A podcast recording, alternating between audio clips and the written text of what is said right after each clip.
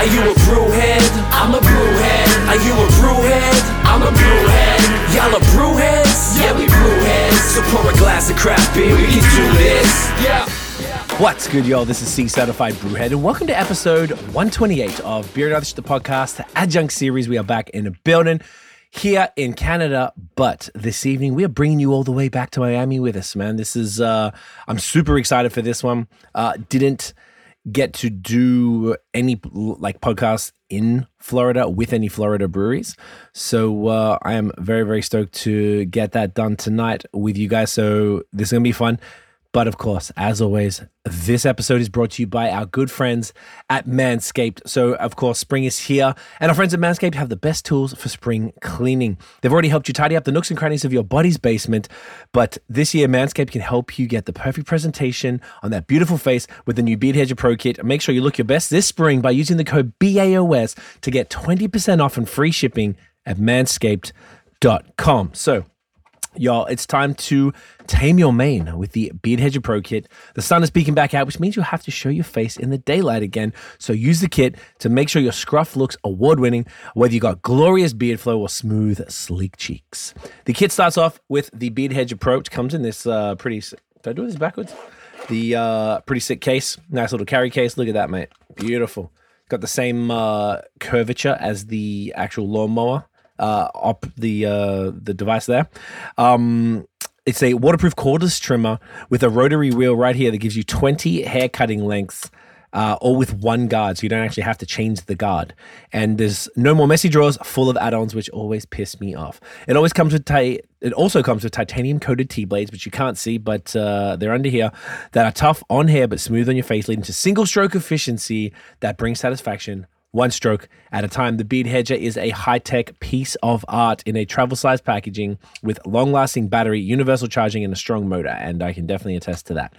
Next, the kit has the liquid goods to make you feel good with the beard shampoo and conditioner, which is pretty cool. Like, who would have thought you had to use different stuff? You can't treat your beard like you treat your pubes, yo. So, that's why the kit has a special shampoo and conditioner specially designed to moisturize, reducing grown hairs and replenish your beard's natural oils and promote beard health. Get that up here. Now, the Pro Kit also has Manscaped beard oil. I fucks with beard oil heavy. Nice little push uh, push top bottle makes it very simple to use. Uh, the nutrient infused oil relieves dryness both on the beard and the skin beneath, while adding still a little shimmer and shine to liven up the look. Cap it off with the beard balm. So beard balm is just kind of like thicker beard oil. I put it in front of you. I can't get it out, but it's in a little container. Uh, a pomade that shapes, styles, and moisturizes, bringing the amazing scent of fresh eucalyptus, rosemary, and lavender essential oils. Not to mention, the Beard Hedger Pro Kit comes with three free gifts. This is probably my fave a beard brush, comb, and scissors to ensure your beard is ready to impress. And this is the brush, like a nice little, looks like a, a shoe cleaning brush love to give a little face of one t- once over just before the pod. You know what I'm saying? So, guys, save 20% off and get free shipping with the code BAOS at manscaped.com. That's 20% off and free shipping with the code BAOS at manscaped.com. Focus on the face and use the Beard Hedger Pro Kit for the cleanest look in the game. So, now that we have spread the Manscaped gospel once again, I'm uh, very, very excited for this Juan. Um, this was I actually went to this brewery on my birthday in uh, in Miami, and uh, I'm very, very excited to get into the beer, to get into the story. If anyone is familiar with Florida beer, you are absolutely familiar with these guys. So, guys, please welcome one of Tripping Animals in the building. What up, legend? How you doing, bro? Hey man, how are you? Thanks for having us. It's Pretty a pleasure. excited about it. Y'all, man, I'm I am stoked. So thank you so much for your time. Thank you for hanging out. Um, you know, you guys were one of my favorite places in the whole trip that I got to actually hang out at and visit and speak to you guys and see the the outback and what's going on. So very excited that uh, we get to do this out here, man. And we have a fantastic lineup of brews tonight, eh? Thank you so much, man. Yeah, truly happy that you appreciate your time here. Let's yeah, we get have in. a of a lineup. Oh, do we ever? What are we starting with? Let them know. Starting with a with a pilsner. It's uh it's a funny story. It's back from where we are. It's kind of we're trying to resemble one of our beers that we grew up.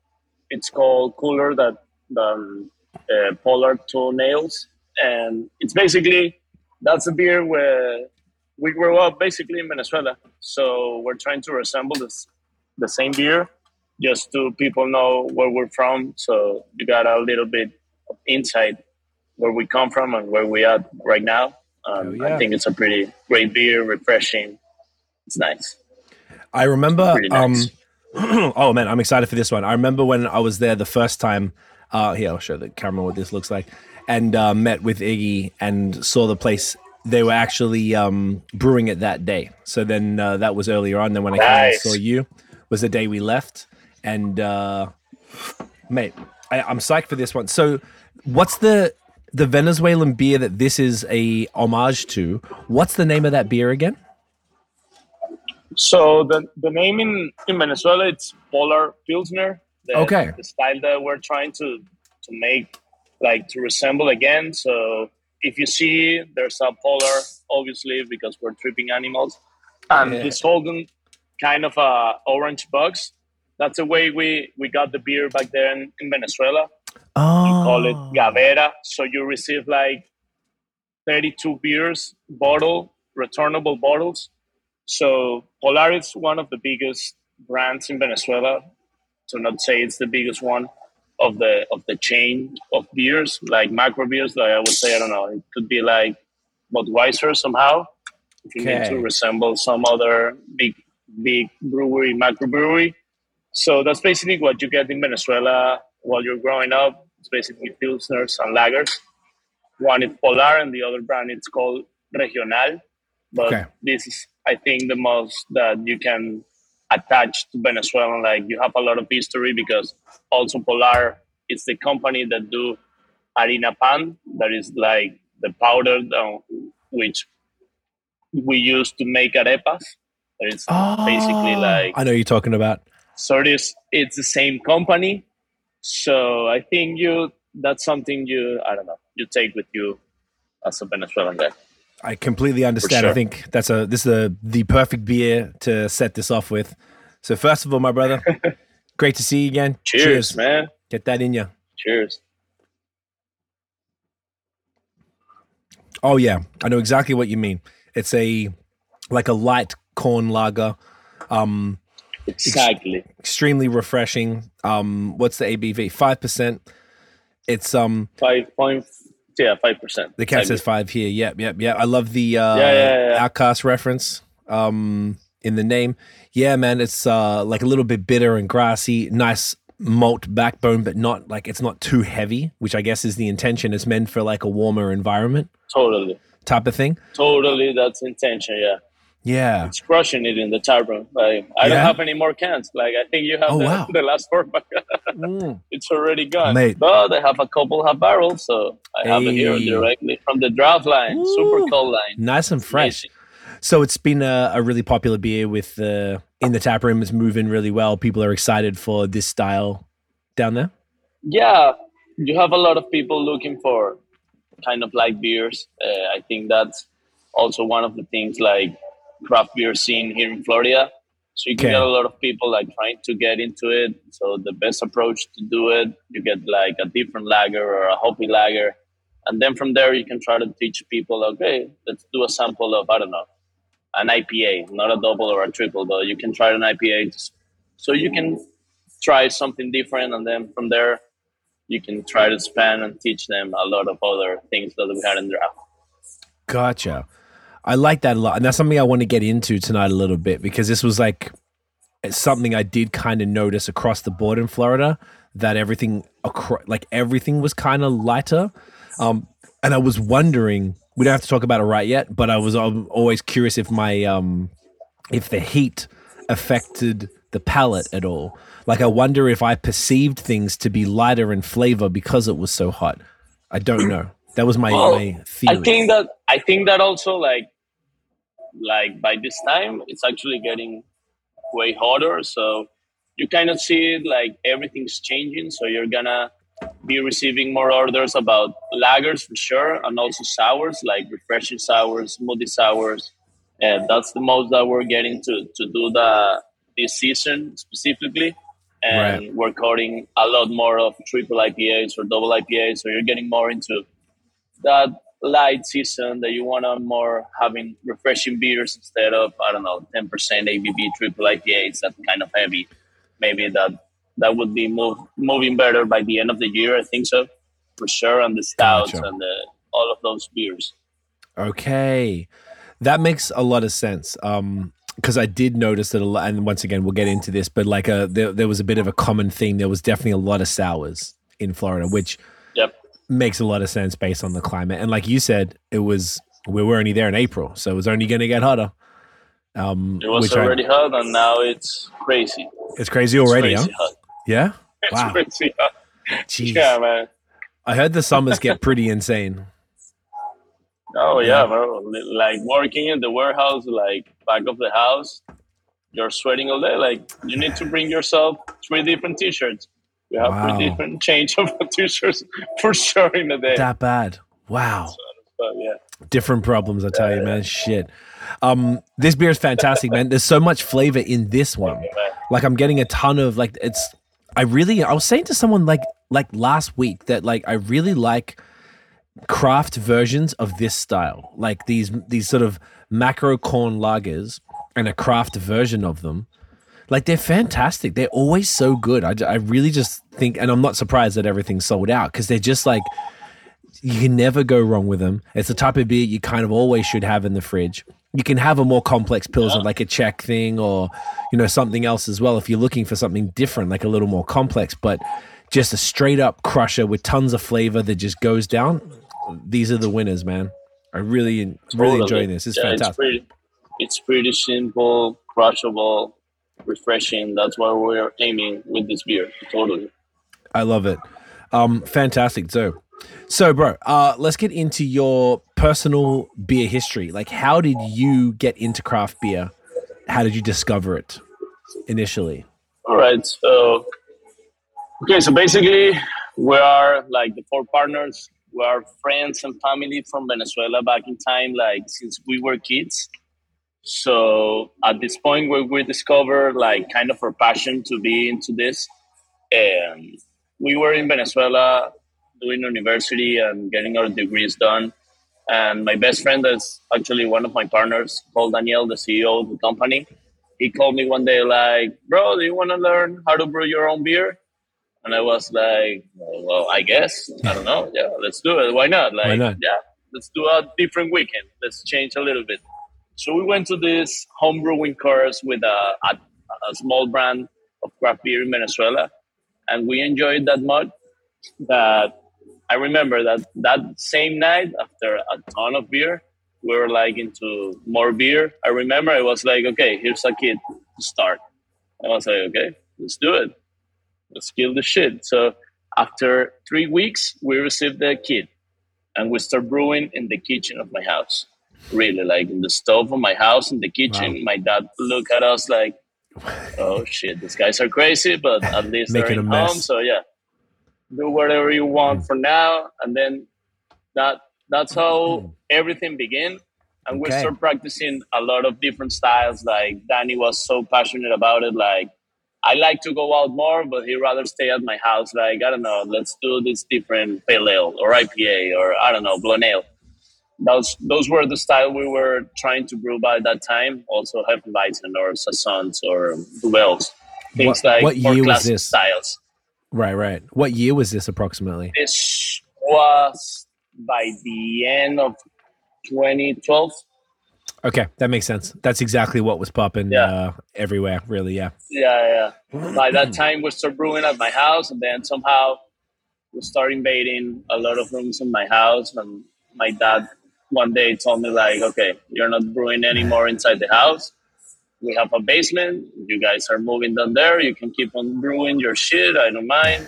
Like, if you're having fun and you're staying in the house, it's better for me. It's safer because of the situation in the country."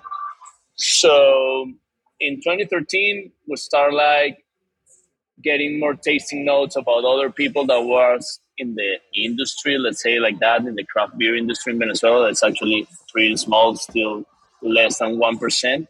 Okay. But everyone was happy with what we were doing, even though, like, if I go back in time with what we're drinking and what we do right now, you have a lot of, I don't know, defects or off flavors so you don't want to have. But for us in the country and what we were getting, it was kind of crazy because it was totally different. That was the thing. For most of the people that tried the beer, it was like, oh, it's different. And that wasn't. It even noticed that it's an off flavor. No, it was totally different. You didn't get the Pilsner or the lager you always got. So that was nice. And then in 2013, I remember just for fun, we said like, okay, there's a competition in Chile. Let's send some beers to the competition to maybe mostly to get the feedback to see what we're doing. And it came back with a bronze medal. Okay. So by the time it was like, all right, I think we're doing something good. Like even though Mm. we're a 50 liter batch system, we're doing something like we're doing something great. Okay. And, and Do you remember then the style? Sorry. there- Do you remember the style yeah, that it was an it was a classic IPA, like a West Coast IPA with Amazing. Simcoe, Nelson, and Amarillo. I will Ooh. never forget that beer. Wow. That was the beer. That's so, amazing. Yeah, it was. I think that was a changing changing game, like in the in the road of our history somehow. Because by that time, it was like, okay, we need to make this like a small business, even though we were in Venezuela and it was kind of tough uh, to work with all the situation in the country. But we keep on doing it. We create a brand. We start moving beers, mostly in restaurants and some other liquor store. And at some point, the country was like in a breaking point that you can live there, but also you don't want to live there because of the situation, uh, violence, insecurity, uh, economics, uh, all that shit. And then Danny was like, okay, bro, I want to do this right. Like, really, this is the business plan. And then we we were all together by that time doing beer. Somehow, Iker was also around in Venezuela. Iggy was finishing studying here in Missouri. He was working with Apollon, so that was also a big thing to get knowledge about what was happening outside Venezuela Mhm. and we jumped together to the business plan and then suddenly we were all together in this and we choose miami basically because we got mostly support of our families like we had danny's uncle couple of my uncles were living here already so for us it's was it was kind of easier to jump in here like they help us with I don't know building the company, getting the permits. Uh, those are both things that maybe if we jumped in another different state, it wouldn't be harder for us. Also, at the beginning, we were staying at their homes, like living with them, like making everything easier and less I don't know expensive already that that the business plan was. Mm-hmm. Right. So Danny jumped here like 2015, and also Iggy was already living here. Iker and I was going back and forward while we were building everything. I was I don't know. We spent like six months here and then six months in Venezuela, kind of thing with the visa and all the and all those issues. Oh, wow. I know that well. yeah. well, yeah, and thing. I would say that's basically how we started. Uh, also, while we were doing all the building and all the things, we were also brewing in the garage of the of the house we were living, the four together. Mhm. We were living at Doral in a house, the four of us, and every day we were brewing something in a smaller batch system that we used to have in Venezuela, like a twenty liter one.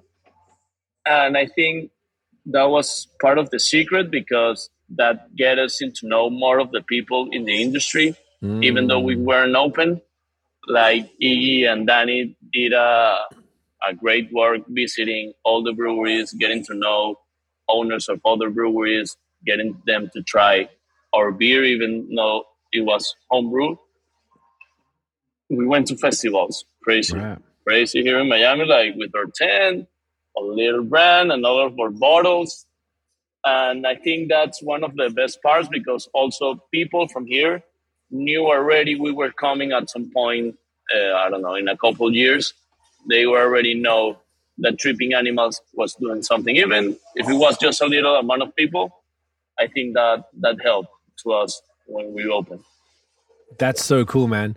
I've I, I love that story, and I love that you did it that way. I've heard I, I've that uh, maybe two breweries I can think of off the top of my head that did it in a similar way, and I saw on this side the same thing, that same um, connection with the community that you've already pre-built. So when you open, you just you've already got that like built-in uh, fan base and people who, like you said, who know who you are, who are waiting for it and are just like itching for you because they knew you when you were just homebrewers, and now they're like, yeah, man, these guys have opened up their space and they want to support, and and they're probably, I imagine, a lot of people you met back then are probably some of your most loyal customers. Yeah, there's a lot of people that know us like since the beginning, and also a lot of the people that still work with us. That's one of the things I'm probably I'm most proud of us is they're still with us since the beginning, since we were struggling like I don't know to which beer to make, if it was good, if it wasn't good, if we need to bartending with them, everything like they're still here. Like actually, a couple of them are, are now in the in the tap room, and that's amazing. That I think that says a lot of us, like family, tripping family.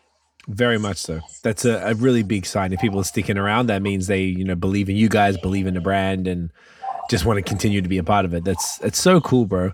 So when when you guys chose Miami, why did you? So you for people who don't know, you guys are in an area called Doral, which when we were staying in Wynwood, it was about twenty five to thirty minutes west um, of Miami. Why did you choose that particular area?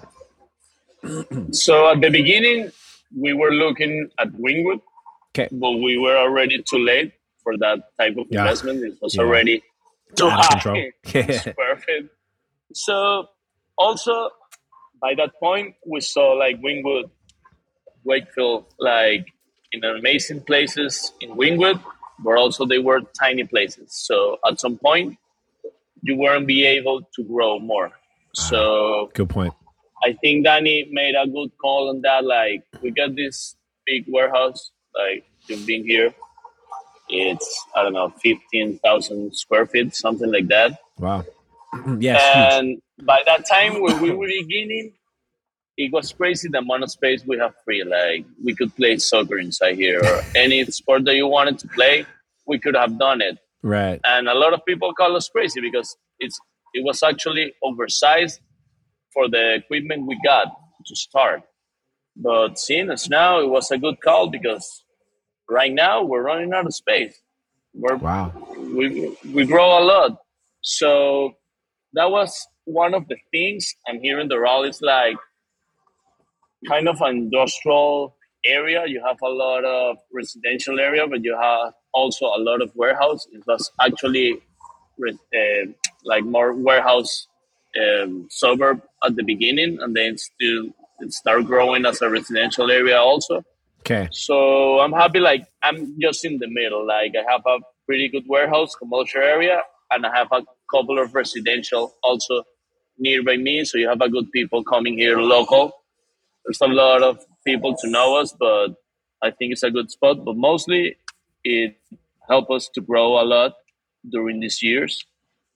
And Doral is also a community of a lot of Venezuelans. Even though we receive the most clients not from Venezuela. That's something that I love. It's a lot of people that actually appreciate our work and the craft beer, hmm and they know and they appreciate all the styles and all the crazy beers that we do. And that's basically what I think we're end up landing here in the Yeah. raw. That's great. It's actually like I I love that, and it's it's actually super easy to get to. That's uh they got parking. Um, you like you said, plenty of space. The tap room is spacious. Plus, you got that whole outside area on the side there, which is super cool. I always went during the day, so I didn't get to see it like on a Friday night, like jamming type of thing. But um, next. Right. But the also, I know there's a couple other breweries in the area as well, which makes it sure. a destination. I would argue. Yeah, Yeah. the the one that we have uh, closest is MIA.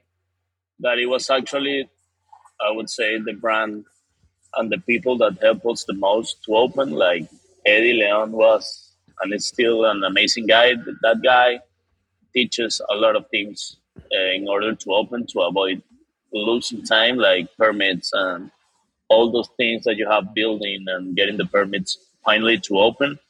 He actually also helped us like to brew, to get kegs, to clean kegs. Like now back in time, you see and appreciate how much mm. this guy helped us in order to open.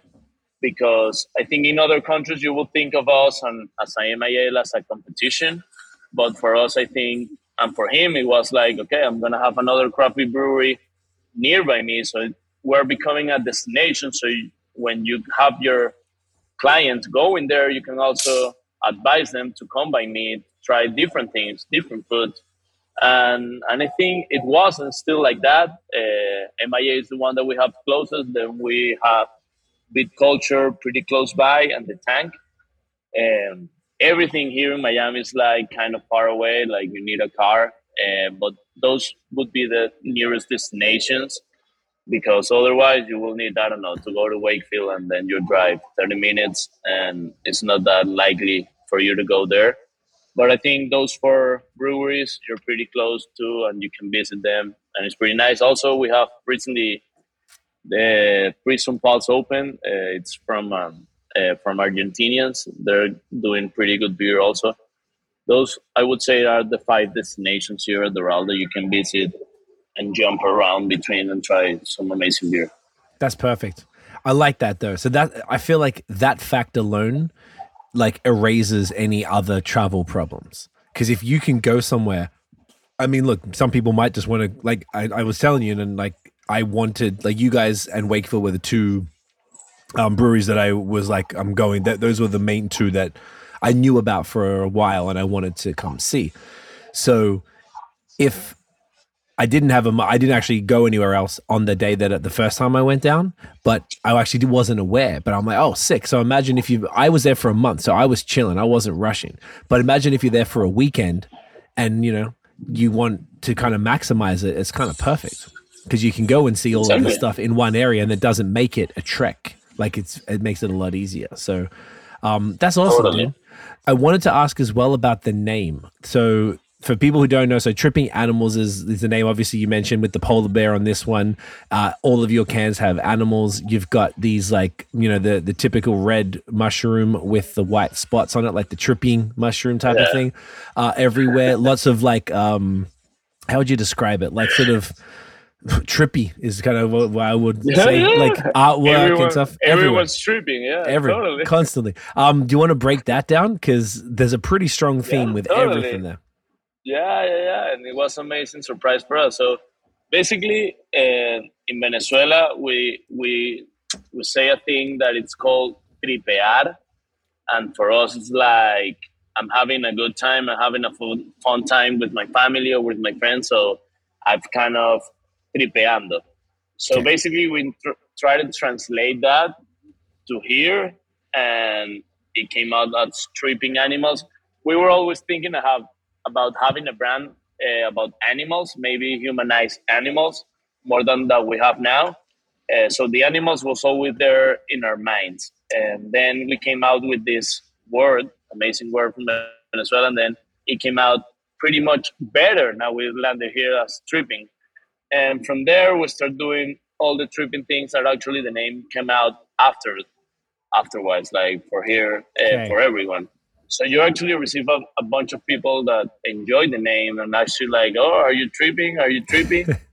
and it's it's fun. It's not the why we base the name of the brewery around it, but it actually came out really well. You have all the animals actually tripping. You saw the eyes. Actually, the main logo is an eye, kind of trippy. And if you saw, that's that's kind of the thing you oh, yeah. you find between the animals and the main logo that not everyone understand what it is but if you match the animals between the main logo you kind of understand why. Like that's a common thing. You got in every animal this while we're opening all the beers you're gonna see in most of them the eyes and you're gonna match like somehow the eyes of the tripping animals. Okay i always want for people who don't know i'll see if i can zoom in on this on here on the top of the can. Uh, so you can see the, the main logo of it so yeah, that's the eye. That's the eye. I actually never really thought about what that was. Yeah, it happens. Like we need to. try to push it more. But that's why I'm explaining it so people Yeah. can actually make the connection between the animals and the eyes of the animals and the main logo of the of the of the brewery. Okay.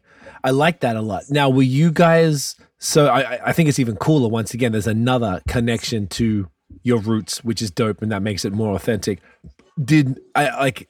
I was like, oh, I wonder if the guys are all because I, I met all you guys. I think essentially um, uh, while we were there. I was like, oh, I wonder if uh, if you guys were like, are you guys into like acid or mushrooms or anything like that, or was it just coincidental and you took that word and then made the branding fit? Uh, like by that time, it was totally coincidental. Like, yeah, we have now a lot of mushrooms and try a couple of things like in a nice way. But by that time, it was totally confidential between the name and the thing what we were trying to transmit in about having a fun time and having a good time. That it's basically what we try to transmit also in all of our events in the tap room and being a tripping family. Gotcha. I love it though, but I really like the uh, like I like the in the tap room itself. There's this big like 3D mushroom Big at the back, yeah. and I was like, man, I can imagine you know the mad people just taking photos with the mushrooms after a few beers. Like, to- yeah, to make it exactly that way, like a, like a spot that you want to take a picture and have something uh, out of the tap room, more than the beers and the experience for sure. But it's like a memory you can take with that big mushroom. That is actually a big part of the brand. You can I see love it in a lot of places. It's very smart. I also I don't know why this is slightly off topic, but in near the mushroom in the tap room, there's this little section that kind of goes into the back where you've got like um, a bunch of cool games, like a pool table, um, and some other stuff. Am I remembering correctly? Like you got some cool Oh, yeah, totally. Yeah, we have like Hmm. other than the tap room, uh, we have the playground that is actually the area that you can connect or see the most of the back of the house. Mm, Uh, that's uh, the area that we have the games and a couple of tables and a pool table. And where you're there, you can actually see all the all the tanks and all the kegs and the canning line and the cold room. So you can get to experience some of the back of the house of what we're doing. Also, you can always ask like if we can do a, a tour so you can get to know what we do, all the process. And that's also a thing that, that we do for sure. that's dope. It's really smart. I just I couldn't. I don't. I, I was trying to think when I remember seeing it. I was like, I don't know if I've ever seen a pool table itself in a brewery. I thought that was pretty cool. That was pretty rare because I love Thank pool. you, thank you. man. It's like a sick. It's such a, a dope beer drinking game. You just want to just, you know, it's just fun. No, it's amazing. We actually used to have two tables, but we're gonna we're getting in that point that we need more space in the warehouse and back of the house to keep on operating. So we're kind of getting shorter in the playground. Like at the beginning, it was a completely hallway. We used to have artificial grass in there and a couple Nice. of sofas and two tables of pool, one of ping pong. But thank God we're growing and now it's a smaller place, but hmm. you can get to enjoy that outside area and get to know all the back of the house for sure. That's sick. Really, really cool, man. Just like a smart way to do it. Um, how you Thank feel you. about the next one? Yeah, what do you wanna do next? What do you What- think? My guess would have been uh, the No Mames because of the style thing, but we could do whatever you think is the smartest move next. No, I can get the No Mames. Just Hmm. give me Take your time. We can take your time. to actually ask Will, Yeah. a really good friend from Dream State, another brewery here in Oh, Florida. Will's there. I never met Will. I was texting. Lauderdale. Okay. bro that's that's our guy that actually we can talk about him later he helped us a lot to be where we are. Okay. moment. Beautiful. Take your time. give me a minute Yes, yes. So for y'all uh, to know what um, uh, Juan's talking about, so there's another brewery called Dream State, as he said, in Fort Lauderdale. Like on our, on our first uh, day there, um, we went to we went up to Dream State, and I when I posted about the beer, a bunch of my friends were like, "Oh, like say what up to Will for me." I'm like, "Oh, I, I actually didn't know them. I just heard about it." Um, so my friend Tio from Crowns and Hops, who put me in touch with yourself and Iggy, he connected you. me with Will. So we went there twice, and I just never got to meet Will in the end. Um, I was I one time the first time I didn't know him, and the second time he was like, "Oh, I won't be long," and we just we had to leave. We waited for like an hour, and he I think he got caught in traffic, so um, never got to meet him. But I get to drink a bunch of his beer, so they were a fantastic brewery um, as well. One of the other Yeah, no. from up there. Um, yeah, man, Will- that's yeah, it's a cool guy. From the short time He's an I amazing guy. yeah yeah, that's awesome. I didn't realize that's who it was. It's, who was helping you. It's a lovely guy. Yeah, he get to be like kind of our advisor, consulting. I don't know how to name it, but he No, becomes that's right. Sounds right. more than that. It's like family right now. It's actually I'm right now here outside in the warehouse where you can see all the back of the house, and now I have Will inside the office with the AC, pretty chilling because he's watching the Heat game against against the Knicks. So he told me like, bro, I was like, no, bro, I'm chilling outside. I can have the beers. I have a bridge, a fridge with my beers. I just need you to help me to bring the nomames whenever I'm gonna crank it. When the But time's yeah, right. A, That's it's That's a amazing. beautiful and amazing guy. Thank you, Bobby. Um, this is very funny. As you said that, my brother texted me and said the Heat and Knicks game is getting wild. Like literally the second you said that. Oh, That's yeah. hilarious. I kind of watching. yeah, what's wild. It's, it's in the it's in the fourth quarter already.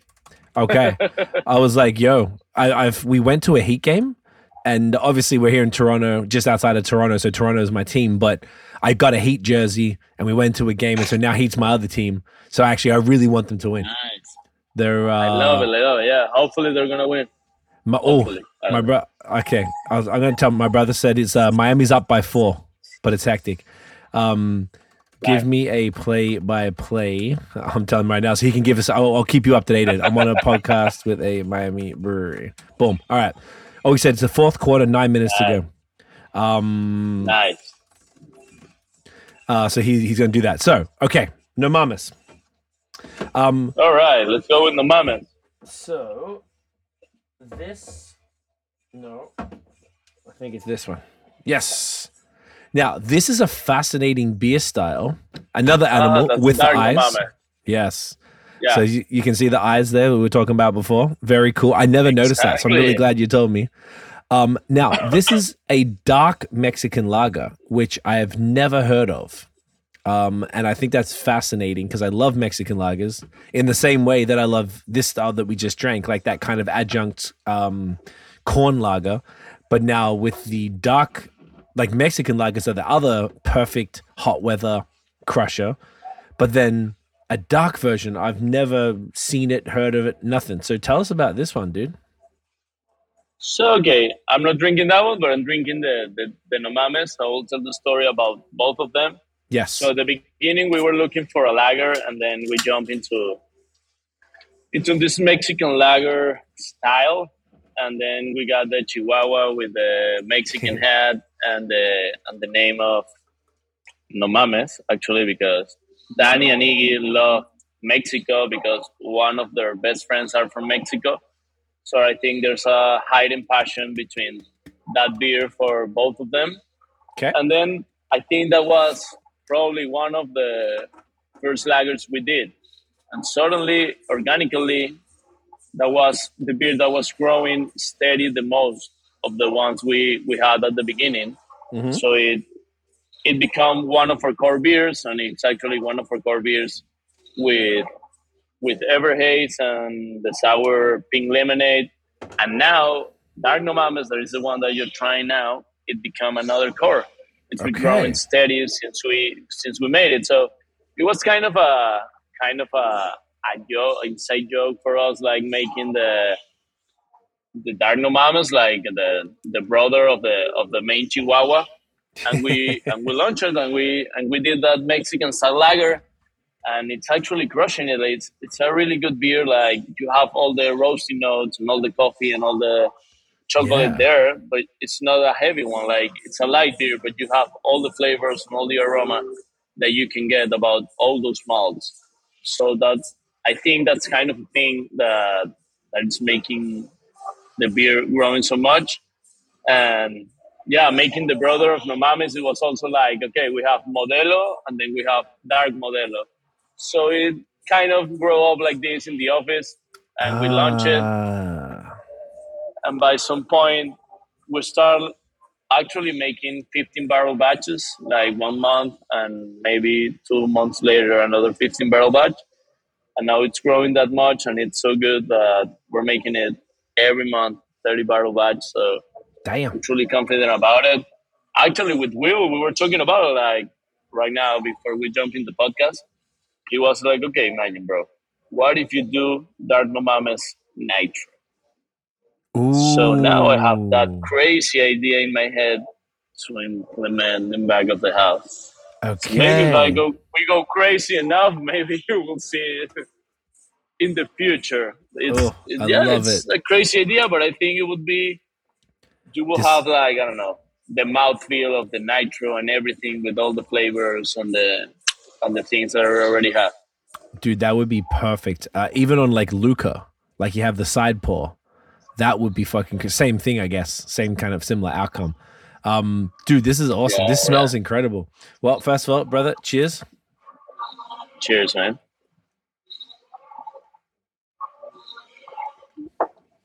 Oh yeah, I, I'm such a big fan of dark lagers, so Yeah, I like I love them. So this is fantastic. Okay, so exactly what you said. It's like that chocolate espresso, like really toasted malt on the nose, and it's at, is it six percent? Did I read the can right there?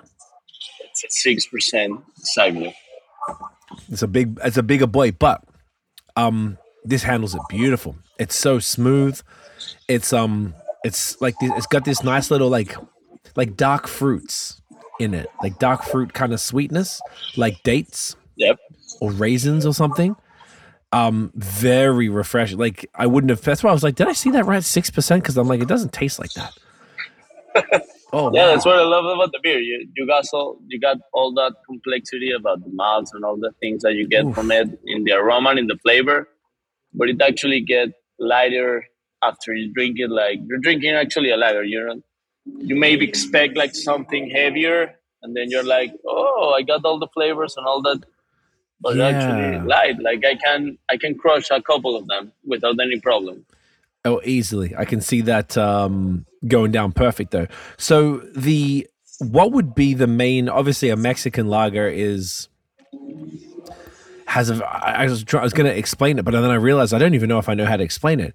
The what was the difference, say, between the original that you've got right there, which is a kind of a, a more straightforward Mexican, and the dark one? Is it just a malt switch, like a dark, or adding some in? it's totally it's totally a malt switch. Like we play with a different, complete uh, grain based uh, profile. We have the the same yeast for sure, but we changed completely the the malt profile. Actually, we were at Nashville a couple of days ago, and some guys of the of the tap takeover were doing. They asked me the same, like, okay, so you did maintain kind of the same profile of the Mexican lager, and I was like, no Mm. changed it completely, but we we made it as drinkable as possible as the other one. But in order to make those flavors and those taste notes, uh, uh, we don't have kind of the same things as the as the as the no mames, the classic no mames. Okay. So it is interesting. Uh, It's just this is so fascinating. I think what I'm getting it's it's almost like you know if you have like a pour over coffee like or a Chemex it's like a third wave single origin bean. I feel like I'm getting the fruited notes that you would get if you had like a black coffee um in that format which works amazingly with this. Like I'm such a big coffee fan. So this is this is fantastic. Oh, I've never tried that, but I'm gonna keep it Mm. in mind so we can try because we're working with a couple of good coffee providers. So I will ask him like try something Oh. like it to see if I what I would get. Yeah. Um it's it's just yeah, if you make a, a pour are you are you familiar with what I'm like a pour over style coffee where you have the V sixty? Have you seen that? No? Okay, so I'm like coffee nerd no, no, shit. That's all good. It's just like a different way of preparing it.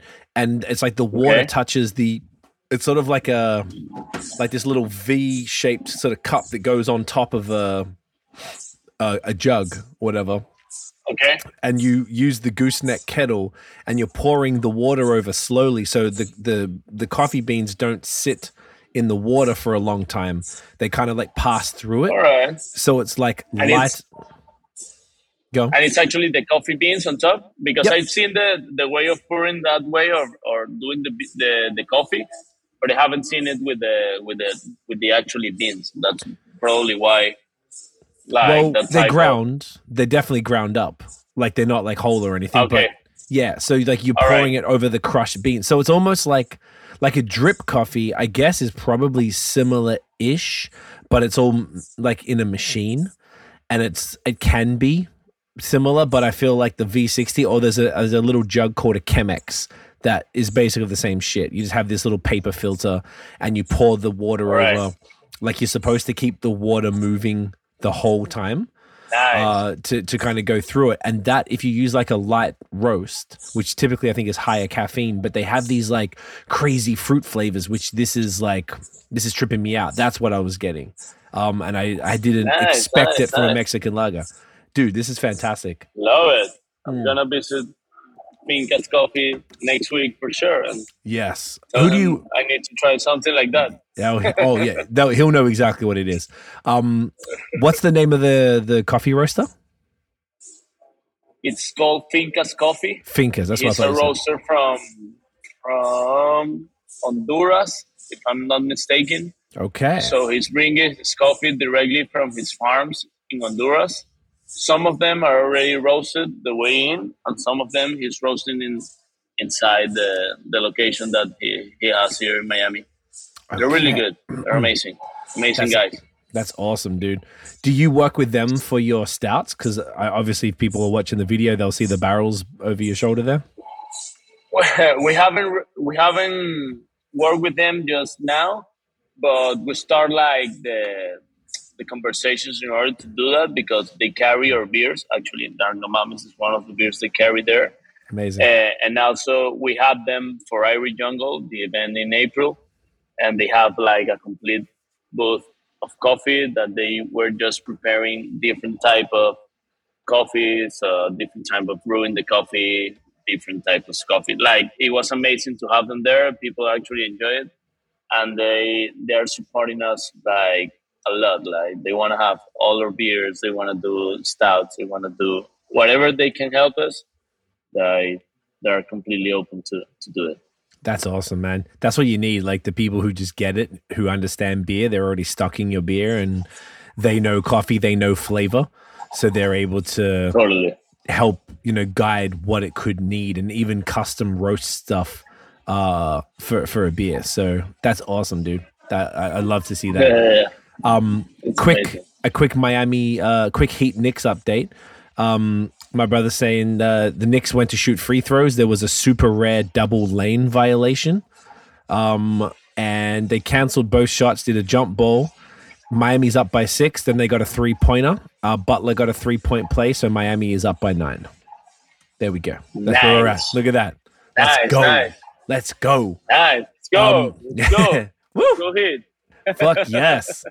Um, okay, sick. No, this is this is fantastic, man. I feel like so. Let's talk about the styles then, because I want to get into that and sort of what Tripping Animals does specifically, and sort of how that fits in sort of the Florida scene. I want to kind of paint that picture a bit. So, um, maybe you want to talk through the styles that you guys typically do, and then we can All merge right. that into sort of like what's you know what's popular in Florida, what people are really after right now, and you know from what I saw is basically similar to other places, but I figure you would have a pretty unique, uh, you know, uh, understanding Okay, so by the by the time we were opening, we were like crushing classic styles, like trying to do classic styles, pale ales, West Coast IPAs, uh, Hefeweizens, all those styles like we were doing back in time. that. Mhm. Um, but we see all the changes that we were com- that were coming to us, so we start brewing a lot of sours uh, with Jack, Jack Jagman, that was our first brewer that we hired. It's an amazing guy, and I don't know, I don't know his brain, but he does amazing things in that area. So we start doing crazy sours that I think that that's one of the main things that get our name or got our name out like in the industry out of Florida. Like we did actually we dropped it two days ago. We did Bagira. It's a collab with King's Brewing in Cali, and that was the first beer that we actually traveled to New York, if I don't mistaken. And I think that was the first time that people of the industry was like, okay, who are these guys? Outside of Florida, right. I'm talking about like like sours was and still is one of the main styles that we do. Uh, right now, we're still doing a lot of classic styles, basically because you need to run a business, even though you like a lot of the styles, classic styles. You need to do a lot of the of the beers that actually is moving in the in the craft world with the clients. Yeah. So right now, I would say it's kind of changing a little bit. We're doing more lagers, sours. It's the thing that we do the most. Like I would okay. say, right now for the summer, we're gonna be cutting maybe one or two IPAs. Well, not two IPAs, triple IPAs are getting hard to, to move, and we're moving a lot of the of the sour beers and a lot of the lager beers, mostly in the tap room. Lagers are flying, but also out of the state that we get to to move a lot of beers. I would say lagers, sours, and IPAs. I would say six percent, seven percent IPAs. Those are the things that we're doing the most now. Mm. Okay. More than double IPAs or triple IPA. Like, yeah, there's totally a good beer, but I think something is changing and you, I don't know, the clients or the public want to drink some more crushable beers. They can get more of them that actually, I don't know, one or two of them, or maybe trying the five pounds pour so you can try different things. So I would say that for tripping, sours is one of our main things and we have our incredible sour pitch that we actually launch for Irie Jungle with White Labs. Like if you're a home brewer or you're actually a brewer with a brewery, you can get our pitch from White Labs. Uh, it, it was kind of an amazing collab for us, getting mm. our sour pitch out there so we can get a lot of feedback. And also the, I would say the IPAs. We're working better uh, on doing different lagers right now we were doing kind of the same styles uh, around. So we're getting into it. But I would say it's ours for sure It's one of the, the tripping flags, green flags, if you need to name it somehow. And the, yeah, the hazy IPAs. We do a lot of hazy IPAs. Right. We love when we get to do uh, West Coast. we love yes. those. I had uh, West Coast IPAs. I love them. Oh, they're the best, and they they're even better now that you know we drink. When I say we, meaning everybody. You know, we're all drinking a lot of yeah. haze. So when you have a West Coast, you're like, oh man, I forgot this shit is amazing. Yeah, like you really appreciate exactly. it. Exactly now it's all hazy, so when you get to drink a West Coast, it's like, okay, this is, bro, this beer's just amazing. Yeah, couldn't agree more. I had uh, Heavy Hammer, which was a, uh, is it eight exactly. or 8.5? 8.5 West Coast IPA money. Um, fantastic. That was something that like I noticed that one thing I did notice in Florida, and maybe this is why I feel like I only saw like a little bit, right? Like you you obviously know, but I, I feel like I saw a decent amount of West Coast IPAs in Florida. Like I feel like they were pretty popular, and I thought it might have been like a weather thing. Yeah, I, I do totally totally agree, but we keep on doing a lot of hazy we move a good amount of hazy IPAs here in Florida, but we also move a lot of them out of the state. So we need to keep on playing with those kind of things. Like we move a lot of hazy IPAs, double IPAs, and triple IPAs out of the states. Right. So uh, that's that's mainly why. But we get now and then to get the West Coast out, out of here and tripping. We're planning to do next month. We're gonna have a West Coast six percent IPA Oof. Yeah, it's nice. gonna be really nice. Hell yeah, nice uh, little crushable. Gonna be beautiful. Yeah. Yes. Okay. Amazing.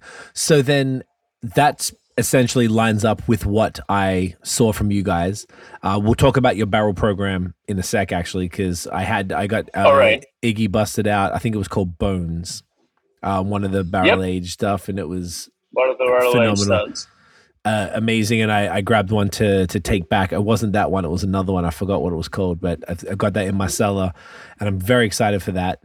The vibe that I got of Florida was pretty similar to what you're saying. I feel like all of the breweries that are like I would say you guys would I don't know how you feel about this, but if I was to describe tripping animals, I would probably it would come under like what you would call maybe like a hype brewery in the sense of people are very very excited about your beers multiple I already knew about you but multiple people who I asked about where I should go like were very excited to tell me to go there and that typically because any brewery that does uh, haze and smoothies typically are the ones that would come under that. Um, is that fair? Do you think that's a fair a- assessment? Yeah, that's a fair thing to say. Yeah, yeah, totally. Okay. Okay. I would say that. Yeah. I mean it in a good way too. It's a positive thing. I don't Um, know. Yeah, yeah, sure. Yeah. This is because that's the stuff that I like to drink, right? So that's obviously why you guys were appealing to me because you make the shit that I want to drink.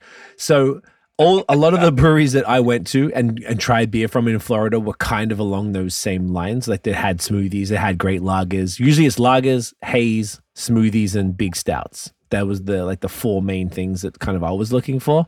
Of course, then some West Coast. Um, and I, I saw a lot of that. So across the board, would you say that is that what like what what's like what's happening in Florida beer? So for people who maybe haven't uh, been down for a while or haven't been down there at all, like what's what's the most across the board? So beyond just what tripping animals do, but what do you think? What's the where's the palette at for Florida right now? so I would say Florida uh, itself. I would say you have more craft beer culture. I would say in Tampa or like in Orlando, you have more people that actually appreciate the product that we do. Uh, In Ah. another places in Florida, more than Miami, because I think Miami, it's like a place you say it's I don't know how to name it. It's like hard, li- more hard liquor and partying, and maybe you want to crush more light beers more than trying other heavy stuff. Gotcha. So, but I think it's also growing a lot. But I would say you, I don't know, you you have in Tampa also the IPAs and kind of the sours, but you have a lot of brewers doing a lot of crazy good stouts in that place of Florida. Then I, I would say in Orlando you are more likely to see beers like us, like maybe a more of classic styles where you got to get sours, and lagers, and some of the classic IPAs and hazy IPAs. Mm, But I think the toughest market, uh, maybe because it's the one that we live most, is here in Miami. mm. That you can actually need to get more people to get like kind of educated, or you can show more different things. So right now we're trying to aim to a lot of I don't know restaurants, so you can also be that kind of trying beers instead of I don't know pairing wines. Like you can get amazing beers pairing with a lot of amazing food.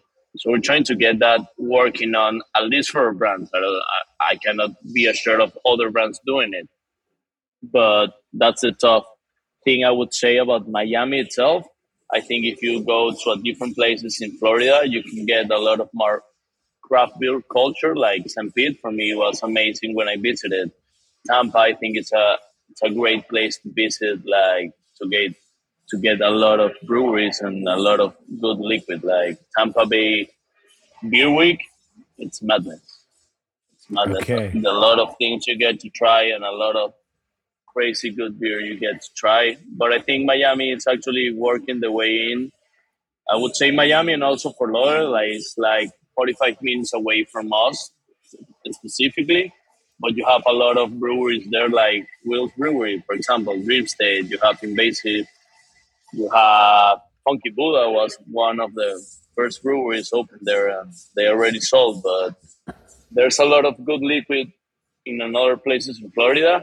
I think Miami we're still working on it, but we're having more breweries and very much, pretty much good beers going down here. Okay.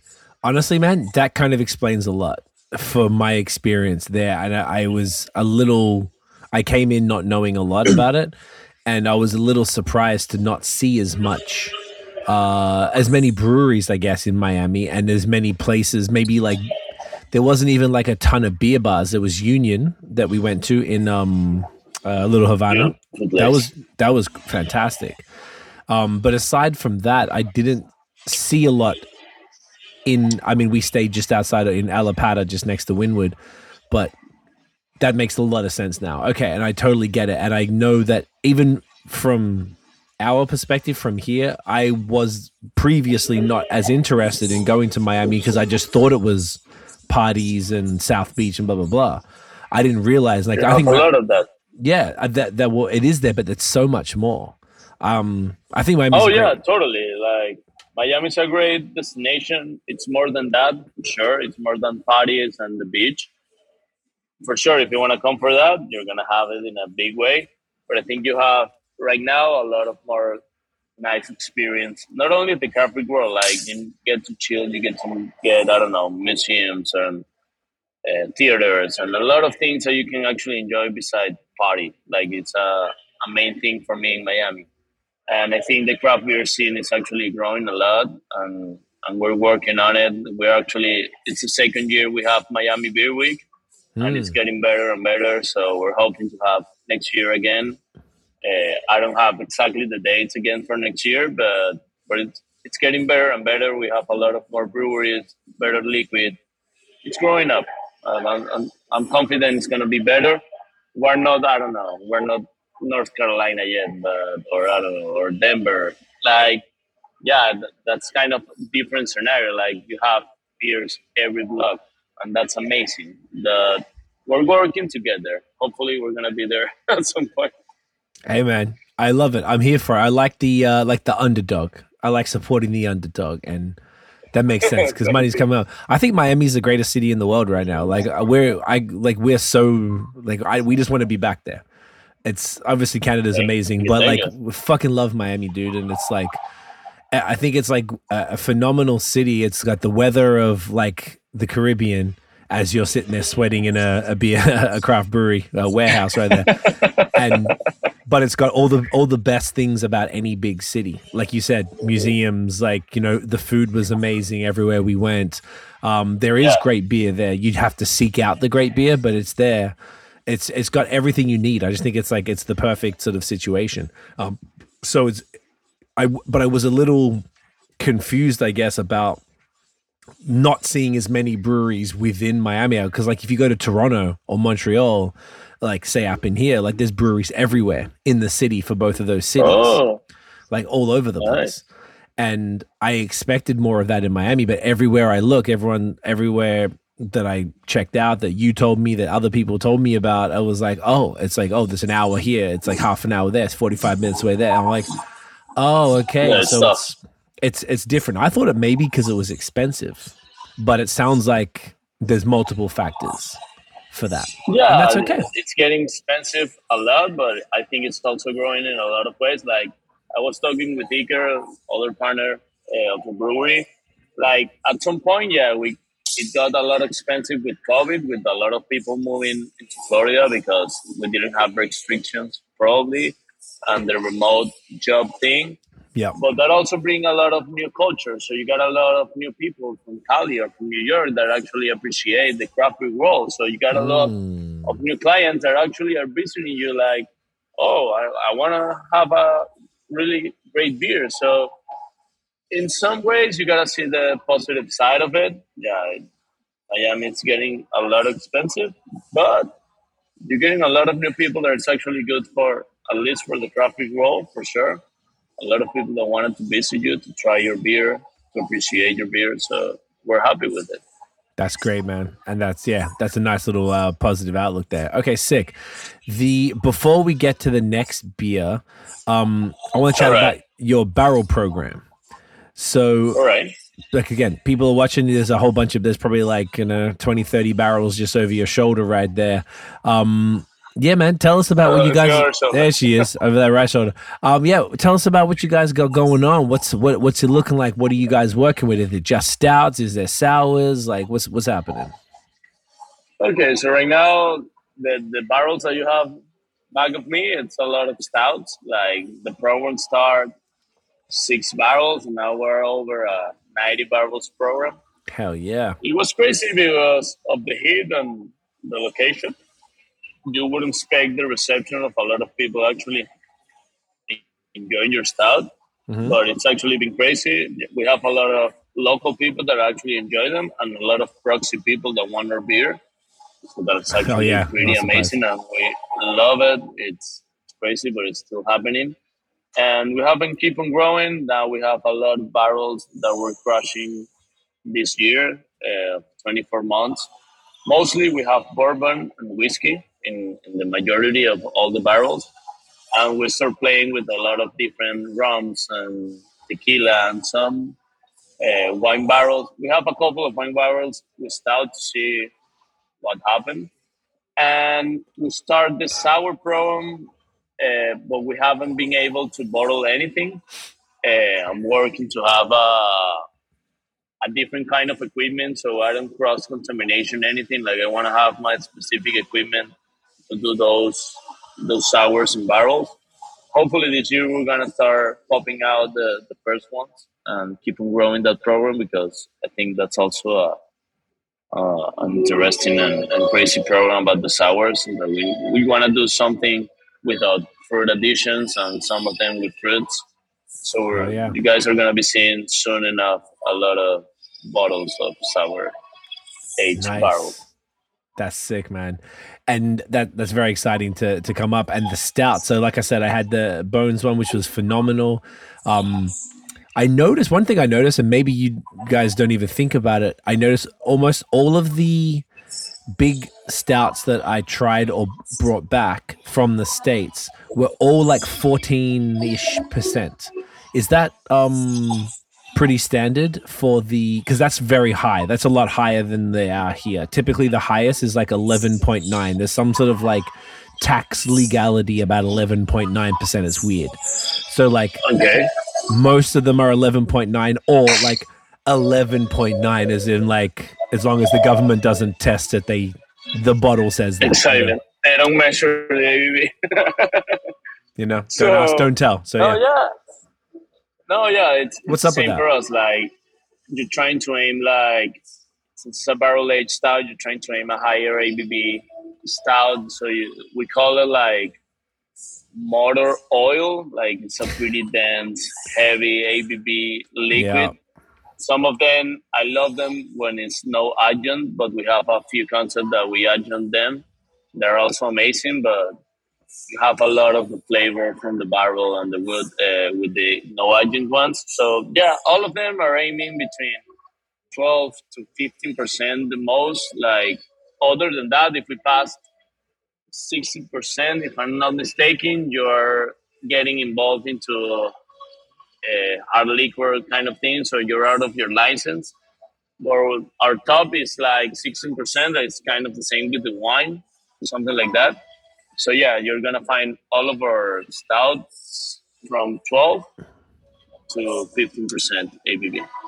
Gotcha. Okay, that explains it then. So it seems that there was like just it trended higher wherever I went, whether it's Three Sons or um, what else did I get? Even like up in Wakefield? uh, uh, Wakefield, I didn't actually get to try their stouts. They didn't have any when I went there, Ah, okay. unfortunately.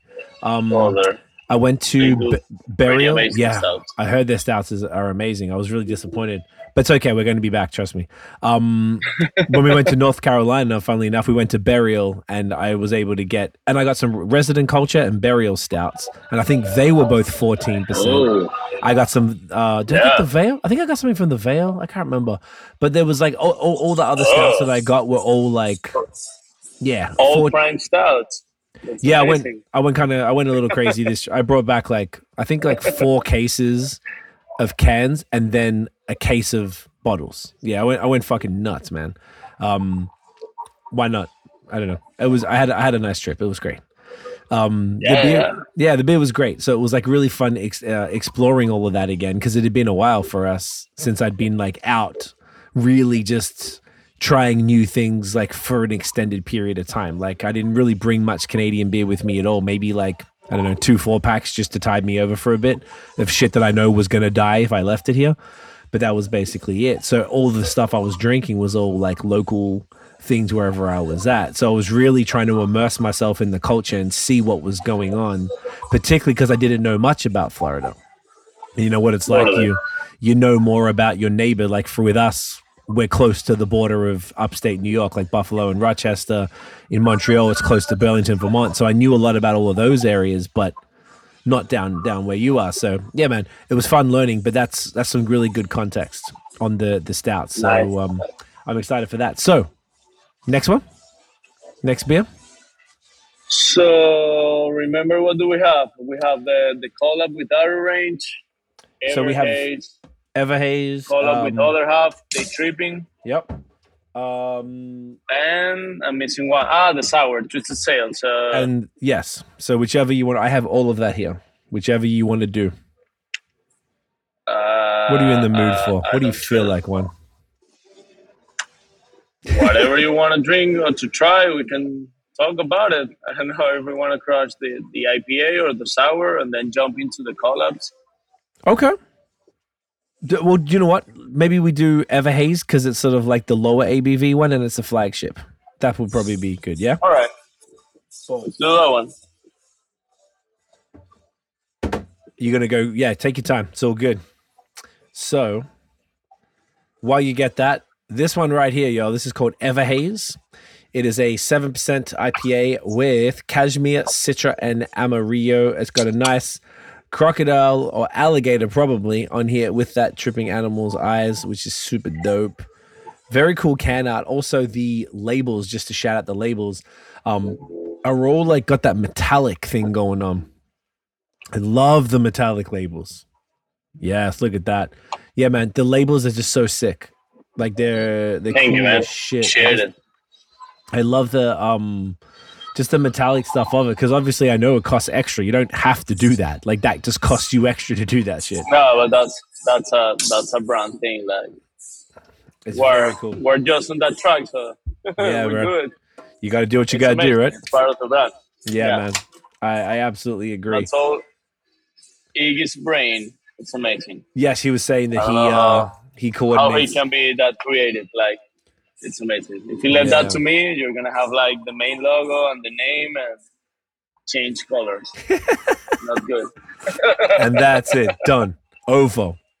So I mean, look at that nice, beautiful haze right there. Um, so this one is seven percent. I I love that range for for a single. I also noticed this is just like a Canadian thing. I think the what you guys consider a single IPA and a double IPA seems to be a little different. Like uh, I've Yeah. seen, I saw ones there that they called a single IPA. I don't think it was you guys, but they were like seven point nine percent and calling it single IPA. And I always thought that was kind of yeah. I forgot Okay, where that high. was. That's high, right? Okay. So here it's usually between like you know like five percent is a pale ale, between six and maybe seven is like a um Yeah, seven. I would say it's like the the higher top that you can get of an for a IPA. single IPA. Exactly. Yeah. And then seven and a half is like no man's land. Eight eight becomes double. Eight and up becomes double. Maybe ten becomes triple. Um, Yeah, I noticed there was a, and this was not just tripping animals. Everywhere, all the doubles were basically eight point five, which you don't really see here too much. Oh no. Yeah. No, just Yeah, small things, small little our- differences. Or IPA is exactly like six, seven percent. Um, single IPAs, and Mhm. then you have the double IPAs, 8.5, 8.7, 8 point something, and then we aim to ten percent For the triples. uh, triple IPAs. Yeah. Okay. Oh. Oh, okay. Ooh. Big news. Oh, did they? Oh, here my. In the Easter final conference. Let's go, my brother. Literally, yes, he's just texting me that now. hey, let's 96, 92. Yeah, we made Look, it. by four points. Woo! All right, look at that. It's meant to be tonight, bro. Meant to be. I fucking yeah, yeah. love it. Um, well, Nice. Oh, hang on. Did I do everything I needed to do? Yes, I did. Shall we cheers to to the heat, cheers, to man. tripping animals, and to the heat? Cheers.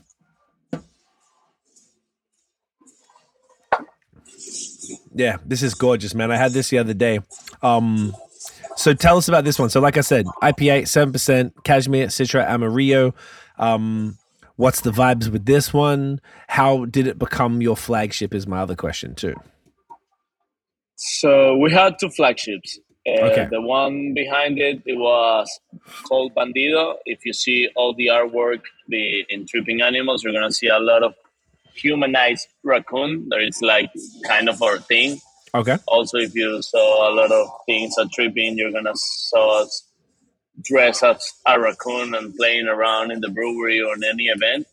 but basically, what happened uh, with the with the craft market, we had the Hoppy Pale Ale that was Bandido, and then we have we bring Everhaze, and Everhaze compete kind of with Bandido, and we end up going down with Everhaze as our core beer. And mm. now and then you're gonna maybe see Bandido around, but Everhaze became a flagship because the style and the ABV you got when you got the beer. Uh, so it become uh, steadily and constantly uh, the beer that we sold the most. And it's amazing. I think it's, it's an amazing hazy IPA, seven percent with three hops that the four of us love. Like basically, if you need to choose, I don't know, maybe we jump into a Simcoe or a Nelson uh, against of the Cashmere, but the blend came out exceptionally, and also the the game with the words of the Everglades and the Everhaze. Oh, I think it's oh, also course, something you got about the tripping and the location and Florida and Miami and everything. Okay. I never uh, put that together. Okay, that's sick. Yeah, yeah, it's crazy. Always yeah. some. Whenever I heard the name when we launched it, and it was also like, oh, Everhaze, nice. And then I figured out, like, okay, yeah, makes sense. Everglades, Everhaze, it's a crocodile in the label. It's perfect. It makes all the same. All the sense. so much sense now. All the sense. Um, this is like so. On top of that, that's that's clever. I love that. And the beer is great, man. It's got this nice little dankness to it, which I enjoy. Which I imagine is probably from the Amarillo in there. It's um. Yep. Super tropical. Uh, very bright, aromatic. I'm getting like mango, like papaya, lots of citrus, like sort of pithy citrus. Yeah, that that blend of of hops it gives you all of that like I love it because all the citrusy that, that you get out of all of the hops. And then the yeast also helps you a lot like with the dankness and the and the haziness. Like White Labs does a, a great job actually. I, I love, love it, it, man. That's sick. Now, being as a flagship, so that I guess that it's always available whenever anyone comes to the tap room. It's always going to be on tap. Yeah, you're gonna find always available well, unless it run out too fast. Everhaze, No Mames, the Mexican lager, Dark No Mames, and the the pink lemonade that is the other flagship that would be the sour. So we have the gotcha. Mexican lager, the dark lager, the IPA, and the sour. Gotcha. Okay. Now, does do you guys do much distro? Like, do you guys distro to other states or anywhere else? Yeah, we do distro out of 20 states right now at this point in, in the United States, and also we do out of uh, out of the country, not out of state, out of the country. We we are sending beer to China. We send beer to Japan. Uh, we're sending beer to Norway. Uh, not not that often, but we just we kind of send beer to Spain, also Mexico, Chile, uh, have like a special pop up going out with tripping. I think it was Outer Range and Prison Pals, and hopefully soon they're gonna reorder again a bunch of beer. So yeah, but mostly yeah, inside of the inside of the country, twenty states. We have main states that move more liquid, and other states that move less. So they order I don't know every two months but a lot of them order every every month, and we're we're truly happy what we're seeing out of the state. Like the appreciation and the and the feedback is it's it's actually amazing. That's so cool, man. I love that, and it's uh, that's something that like it's way more common there than it is up here in Canada. Like it's very, very, very difficult to be able to get beer across provincial lines, like the way the government set it up. So it's very dope Ooh. that in America you guys are able to. The other thing, do you are you guys able to ship beer to other states? Like, say if uh, you go to an online store, is that a thing in Florida? No, it's, it's not. It's a thing that we cannot do. There's like a three-tier system law in Florida. Uh, Right. It, it was built up like by big distro partners, and it was. I think it's a thing still that they want to change, hmm but it has been tough. Like you're not able to sell distro, and since you're not able to do that, you're not able to ship your beer. Actually, it's it's illegal to That's do how that. they do it. Okay. So you, in order for us to take the product out of the warehouse, you need to pass by a distro partner anywhere you go. Hmm. That's trash. Okay. It's a Understood. tough one. Yeah, yeah, yeah. yeah. Everyone has their uh, thing. The alcohol rules are always dumb everywhere. Like even in Quebec, in Mon- where I used to live in Montreal, like you, they couldn't ship. Breweries couldn't ship even within the province. But here in Ontario, breweries can ship. Any brewery can have an online store and ship within Ontario. So at the very least, if I want to get a brewery uh, beer from somewhere that's like five hours drive, they can send it out You to me. can ship. They can ship it to you. Well, Correct. No, no, that's amazing. Like which is cool. I would love, I would love to have that at, at least adoption. That like maybe not this for myself, but at least someone here in Miami wants to have like delivery option, maybe by a third partner, even though directly to me, like I don't know, let's say Uber Eats, DoorDash, There you go. something like that. Like, well, that that would be a thing. Like you can get it easier. But well, the, those are the laws, uh, so Yeah. that's where it is, and that's Okay. how we work. You gotta do what you gotta do. Yeah, man. It was it was curious because exactly. even the other way around. So because I was in Miami for so long, we were there for a month, and I was like, oh, maybe I'll be able to get a delivery of some breweries that I'm normally not able to get hold of. So let me go and take a look. And I couldn't really find anything except for other half really that shipped to Florida that I was interested in. And I was like, well, other half's over the border, so it makes no sense to get them shipped to me when I can get them quickly up here. And I couldn't find a lot. And so it's I, it seems really the the I was trying to figure out how it worked in the states. It seemed like breweries w- in different states had different rules to where they could ship to. Totally. Um, for some totally. reason, Depending on the states, Mm, you have different rules depending on the area. Even though inside the states you can get different rules, like it's it, it's crazy. Like in for for example, like in North Carolina, you can self distribute, and you can move your your own beer between other two establishments. Other than that, you need to I don't know pass through another person. Like yeah, different states, different crazy rules. But I think Florida is a tough one because yeah, we cannot get the beer out without passing by another person. gotcha. And also, Okay. I cannot own like if I wanted to have a different bar, for example, even myself, not tripping on the same partners, I cannot. Like you cannot have either the the pro the pro the brewery itself or the distro uh, company or the the retail the retail store. You cannot be the same owner or partner between those three. Interesting. They're really trying to separate that so nobody can rig the system. I All guess. it's separate. You have loopholes for sure, Uh, of course. everything, Of course. but you cannot do it that way. So you need to, I don't know, look around. Uh, yeah, it's um, it's a mess. Interesting. But yeah, you cannot do that. Okay. Okay. Well, that's a shame. But at the very least, at least you've got distributors that can take your beer to these other places that can order. Oh it no, and- no, Yeah. we're we're truly happy with all the digital partners, Florida Sunshine, everyone. Like they have been amazing. They move a lot of liquid, and they they, they took care of us. That's And great, man. that's that's a good thing. I love that. That makes me happy. So then the other thing I wanted to touch on from that was obviously, you know, you're putting beer into other states and you guys have been really big on a lot of collabs. You guys have been doing a ton of collabs um, with a lot of different breweries across the country and I imagine beyond. Do you want to maybe talk us through? I mean, we've got a couple of collabs we can talk about in the that maybe we'll Yeah. crack one of them next or whatever.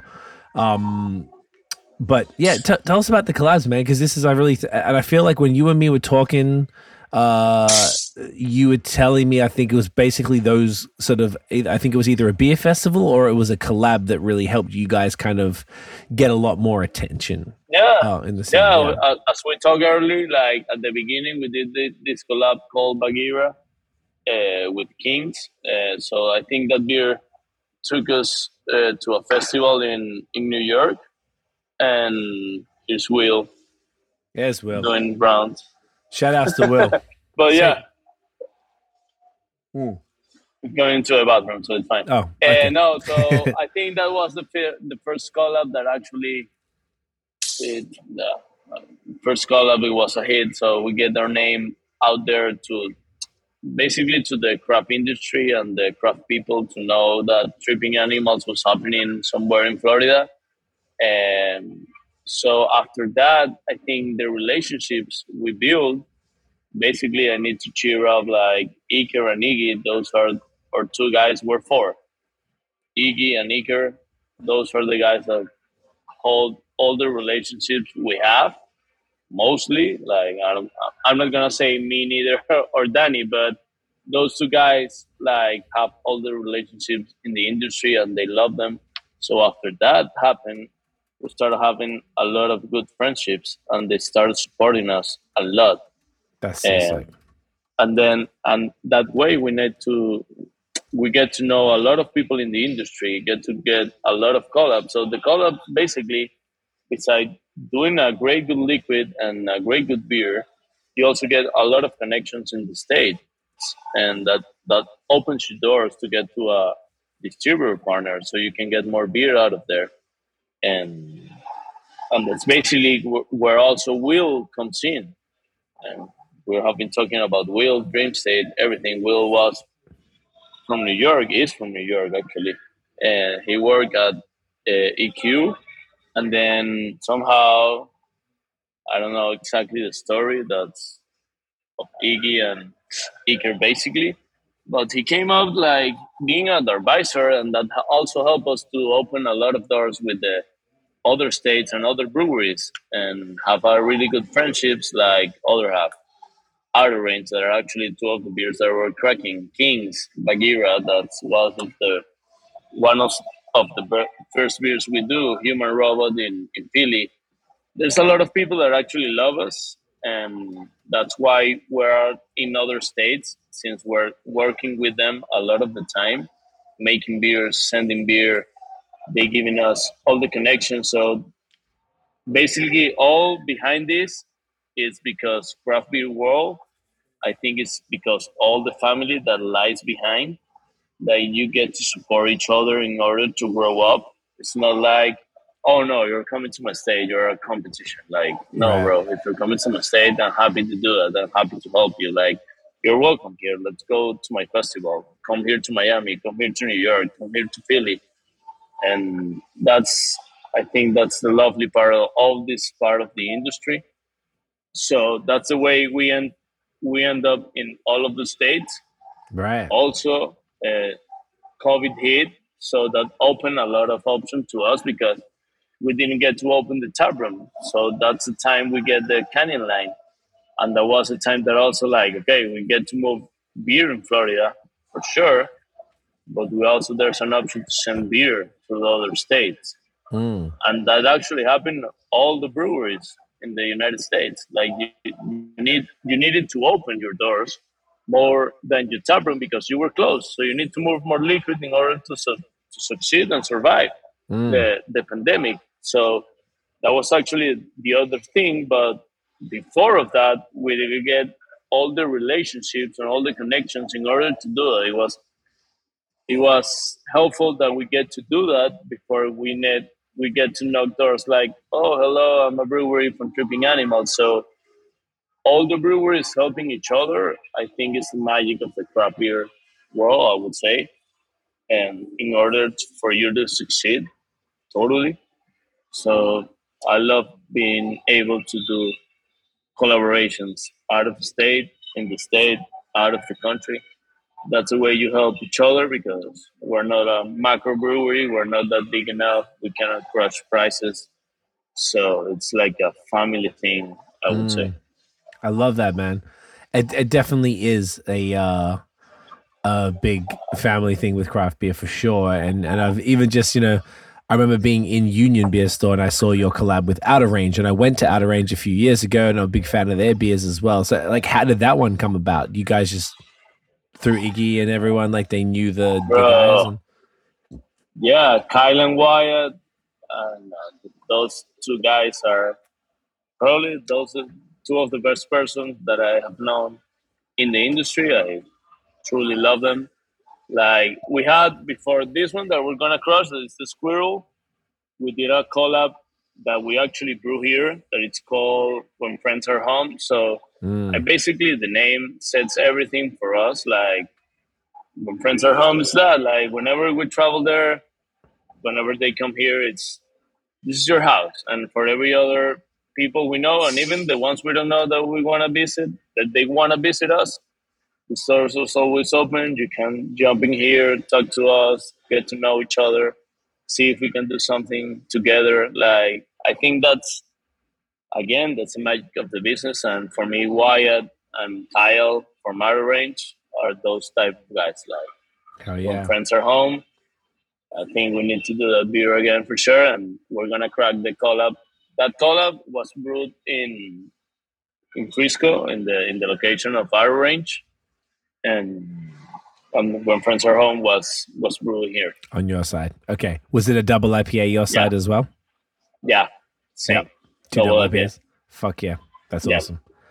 I love that. so Outer Range is sick. Um, yeah, they got a beautiful tap room in, up in Frisco, out there in Colorado. Uh, you did Daytripping with Other Half, uh, legendary New York brewery. How did that one happen? That happened again after New York because the the collab uh, uh, when we traveled with Bagheera was an event in New York. So from I think from that place, uh, all the magic start happening we we get to know Will also, and then we started a relationship again. Iker and Iggy are amazing persons, uh, less shy than me and Danny, so get to get a lot more love and, and connection than us. So I would say that that was everything was happening uh, with the with a lot of traveling after after that that first collab. Uh, we get to know a lot of people and get to get the love of all these people. So Will, it's always appearing in the in the scene because he gets to connect us to a lot of people in New York, and not, not only New York, with any other state that we probably are.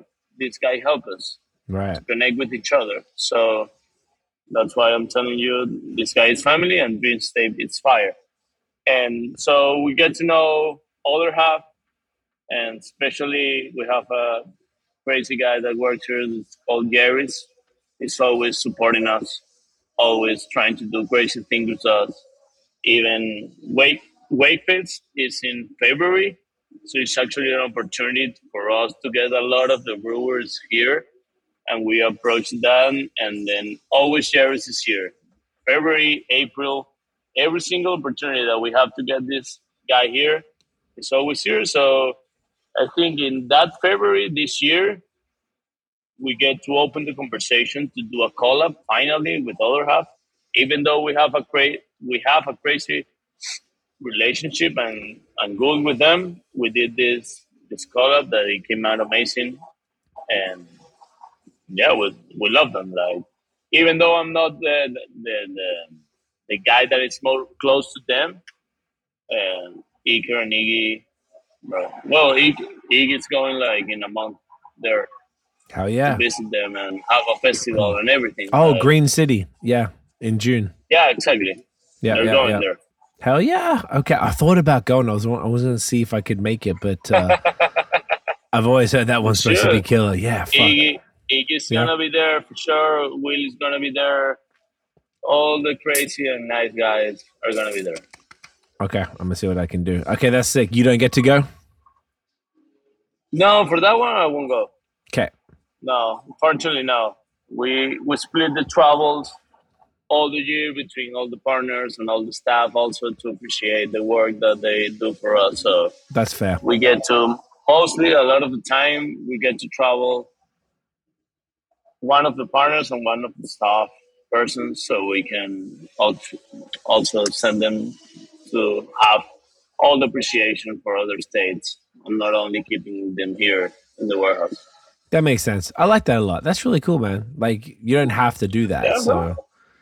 that's that's fire. Yeah, no, it's amazing. I love I love them being able to actually live what happening with tripping out of the state, and they Mm. get to live that, and get it to get Represent more the brand. people to know, and actually, yeah, probably Yeah. they get another opportunity out of the state.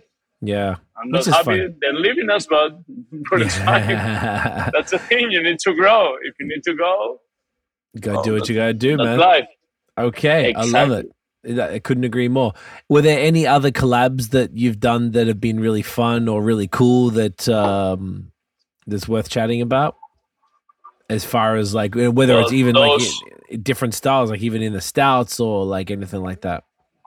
Whoa! Next month we're dropping a stout with Burial. Scott visited us with uh, with Irie Jungle happening, so we're dropping two different bottles of stouts, and also we're gonna be brewing a double dry hop pale ale, and with Burial, that's gonna be a it's gonna be a exciting one. Oh, from Asheville, Burial from and Asheville. Burial from Asheville, yeah, Oh, I fucking love them. Oh, yeah, yeah, yeah, yeah. Good shit. yeah, they're man. amazing. That's great. What else, bro? We love resident culture people. That's Hell a yeah. crazy brewery, also from North Carolina. from Uh, Charlotte, We I did one, yeah, in December called Animal Culture. Mm, Crazy. That's a great name. We have, well, we have done a lot of crazy. I don't know, arcane. Yeah, uh, Dream State. We just dropped a collab with Will. It's a heavy fruited sour called Willie the Astronaut in honor to Will. We have it. a lot of crazy collabs that I would say. We just dropped a collab, brew it in Cali, in Anaheim, with Everywhere. We're trying to work something with Green Cheek that actually blast all the competition in in CBC this last last week. Uh, who else? Who else? Who else? Who else? Bro, I don't know so many. there's a lot of good people that actually yeah we have been doing a lot of things and actually you're gonna be seeing a lot of them we, we're gonna keep on doing them year by year the one that are kind of staying to rotate during the year That's it. So like regular, like yeah exactly be like they want Bagheera it's a sure thing every year okay. for now like we just dropped it two days ago Hell yeah, Kings. and Kings is also dropping it in Cali from their side. Bagheera 2.0 Mm. Let me see if I can see something in the wall. We have all the stickers that I remember of. I saw that wall. I know what you're talking about. You guys done a lot of crazy. We have a we have a crazy pills with three sons here in Florida. That is actually a pretty nice one. And what else I can see from here? Well, we have a. It's a local one, but it's a different. It's a totally different col- collab. It's a crazy one. It's with Space. Space is the. I think it's the largest club here in Miami of partying. Okay. So it's a local thing that we're actually pretty proud that we're doing a beer with them. So it's called Space Trip, and we're gonna drop the second the second batch next month. Early early in June, we're gonna have it again. Okay. Live. Do they stock it at the club? Yeah, yeah, exactly. That that's what I bring it up because it's a totally different one. It's not between breweries or anything. It's with a local spot that support us and we support them. So it's a it's a really nice one. That's fun, It's man. sour. Yeah, That's perfect. Like people can, so people could actually be in the club and be drinking tripping animals. totally. You're gonna that. be partying and having tripping animals. they could be It's the best and- blend in, in Miami. They're gonna be tripping at space. that's fucking sick, man. Like that's really fun. That's like super super cool, bro. Like it's like a, a, that's thinking outside the box right there.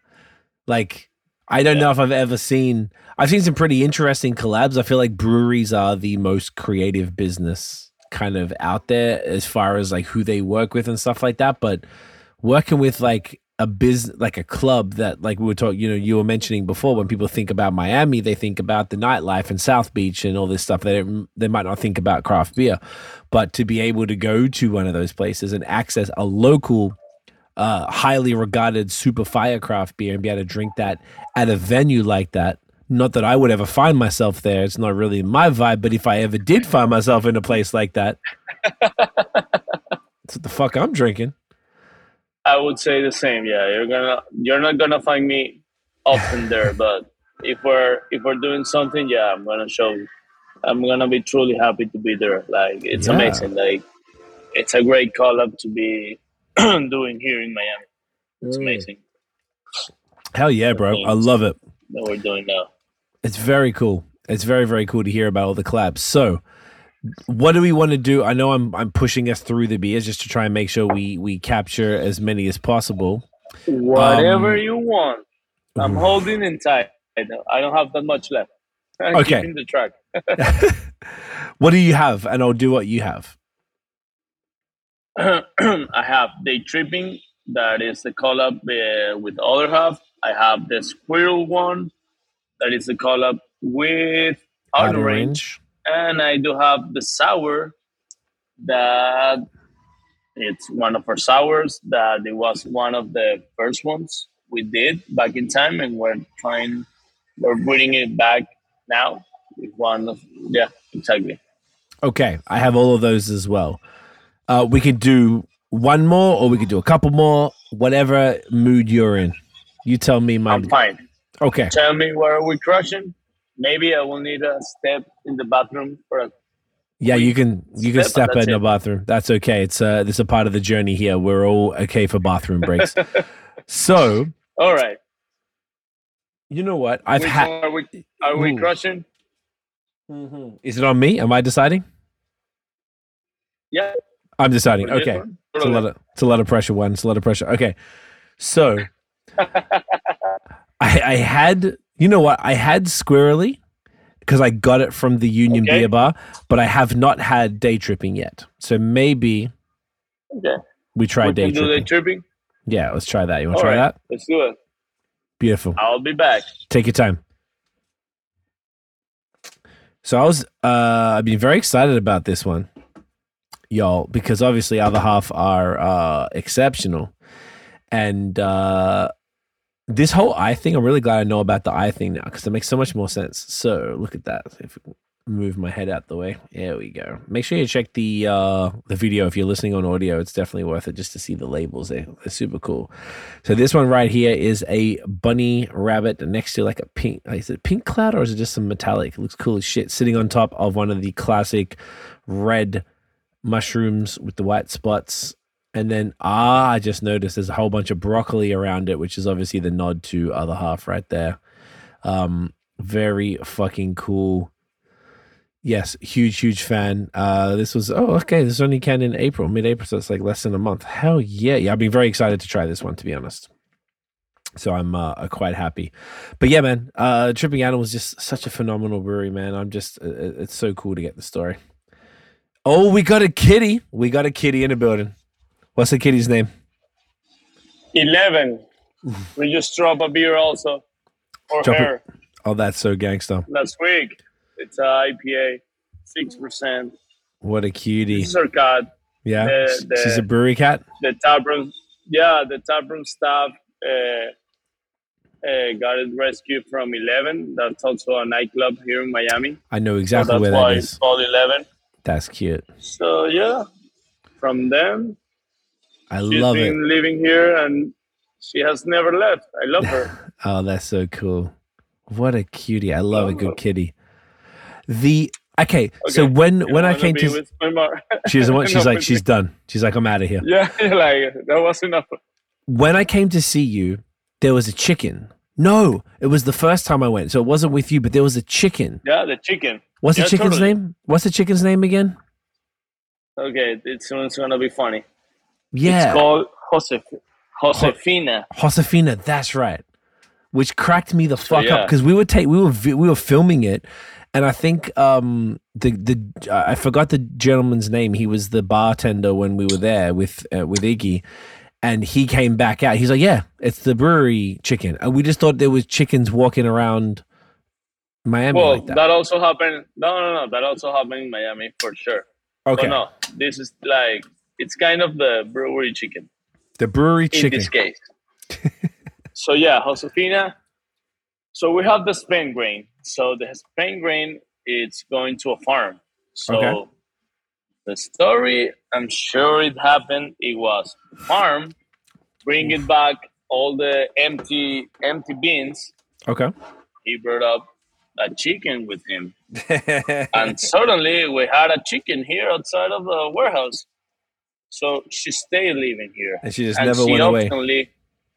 yeah, she's eating all the spent grain because when and whenever we end up doing the brewing, we we bring to the dog all the spent grain in the big bins. Okay. So you see Josefina always jumping on top of them, like eating and eating and eating and eating. Bro, she gets so beautiful and fat and the colors, She's very pretty. So yeah, we need to do a label of, of Josefina for sure. Yeah, that would be We the way already did one for 11, so yeah, yeah, yeah. We need to do one for Josefina. That she is- was here today. she was here today. afternoon. She, she's, yeah, she sleeps in front of one of our trees or Okay. like in an, in the other warehouse, like in front of us. she lives there. that's so. But every day, if we have spent grains, you're gonna see her She's for out here sure. Getting them spent grains. At in. that point, that she's being so confident that you're probably gonna see it back of the house, and that's a mess because sometimes it's like inside the brewery. It's like, okay, get out of here, get out of here, Like, get out of here. on, we got things to do. Exactly. You're only allowed to eat the spent grain in the That's dump. it. Not the Like, fresh grain, not the beer out. grain. Exactly. You, you cannot get that far. Oh my gosh. Gonna be that inside. But yeah, that's Josefina. You get to meet her. I, I It's did. nice. It was I'm an happy. honor. It was an honor. And the funny thing was the the that was once again that was my birthday. Then the weekend after that, we went to Key West, and there's chickens everywhere in Key Oh West. Oh yeah, for sure. and uh, No, we that's the crazy thing about Miami. You can get to see dogs for sure everywhere. yes, But a lot of chicken, like I don't know, Hialeah for sure, and well down there where you visit, a lot of them. It's crazy. Also, you can see chickens taking care of dogs. okay, So yeah, it's I don't know how to They're tell just- you, but yeah, it's Miami. It's Miami. it's Miami. That's it's wild. Do you know? Like we we googled why in Key West because there were chickens everywhere. They woke us up, type shit. First of all, cheers, brother. Get that in you. Cheers, bro. Fuck yes. Oh, that is gorgeous. Um, I'll talk about the beer in two seconds. I remember we were there were so many chickens that were everywhere, and we were looking. We were like, "Why is there chickens? This is weird. Like, why is there just fucking chickens everywhere?" And my girlfriend googled it, and apparently there there used to be a lot of like the the cock fights, like the rooster fights, where they would make them the chickens fight each other. And then Makes once they shut that down, instead of killing the chickens, they just go, all right, they just walked away and just let them go. And then they just kept breeding, and now there's chickens everywhere um, and roosters all across Key West.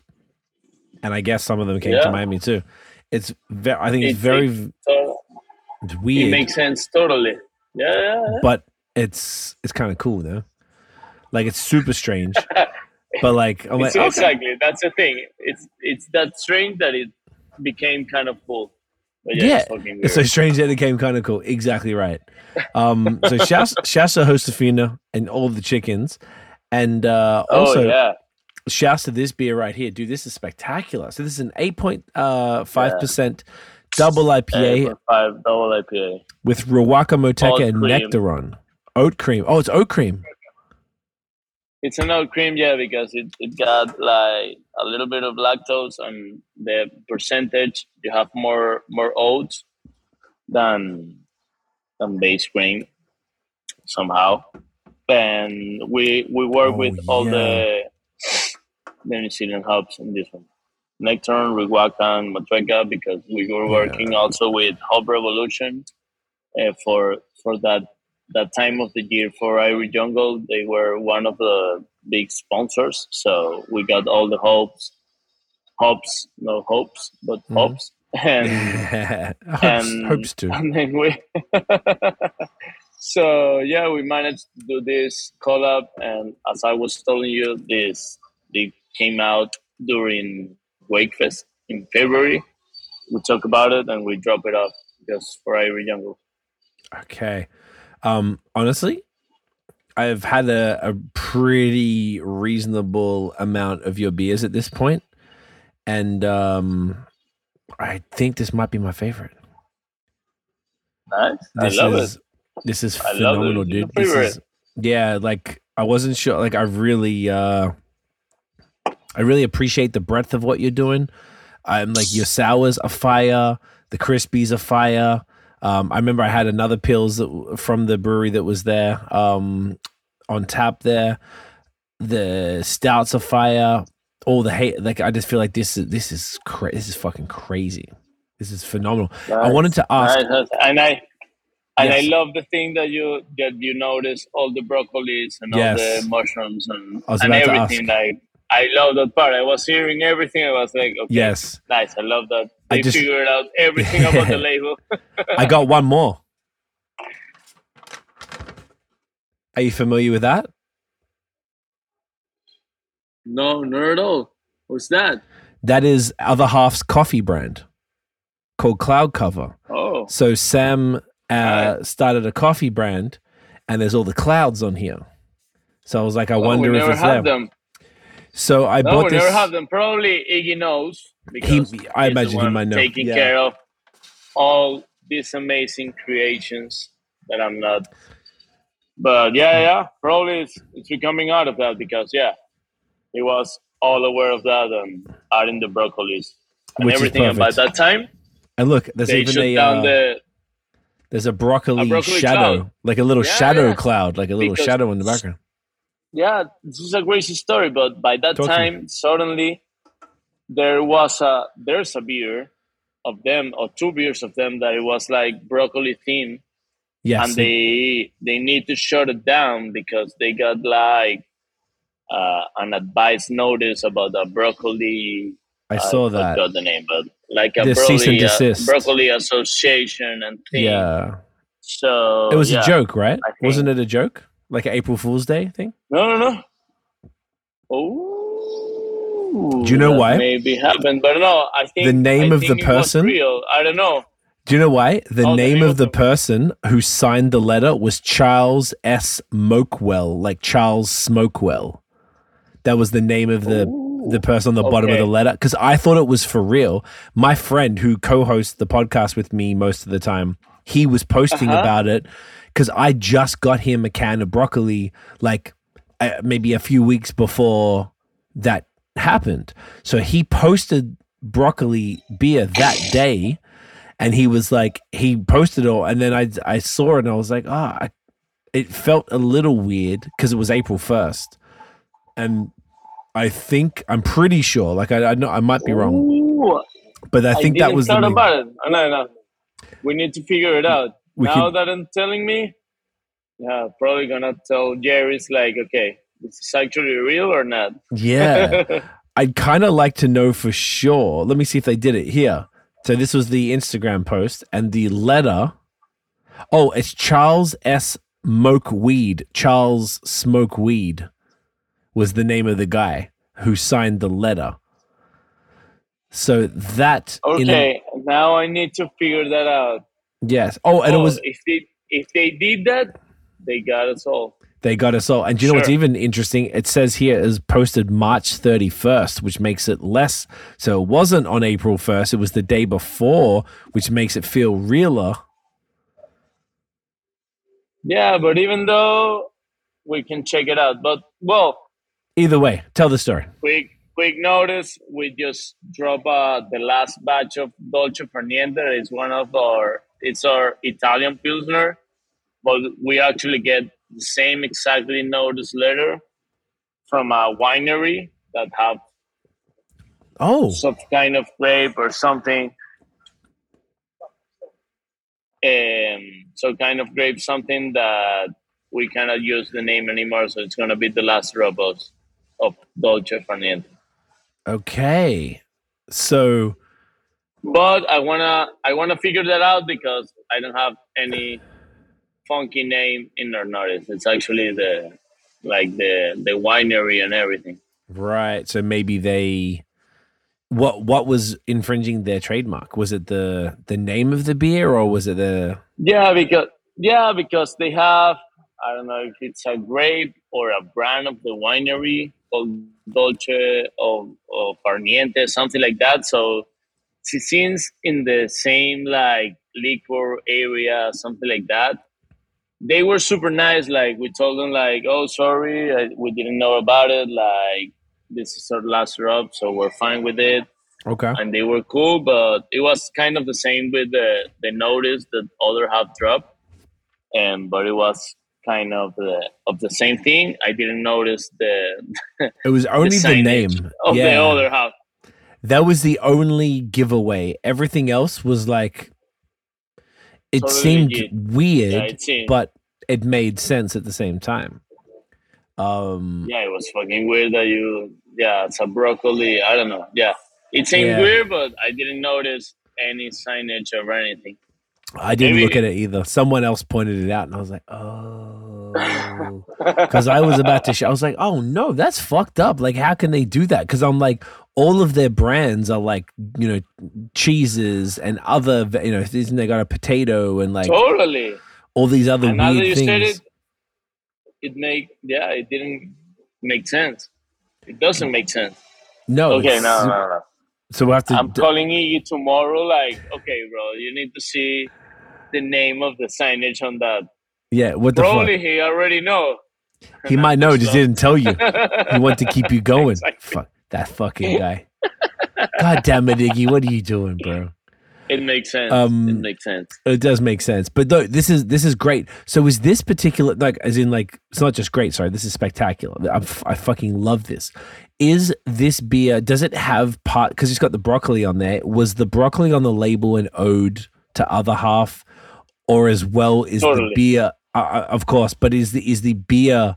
Um, and I always forget what the hops are in broccoli, but is is it like a mashup of recipes at all, or there's No. not? No, No, no, okay. no, no.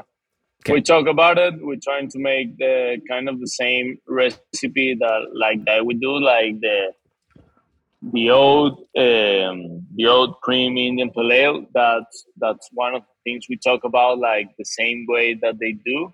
And but other than that, it's not like like the same thing as the broccoli theme that they want.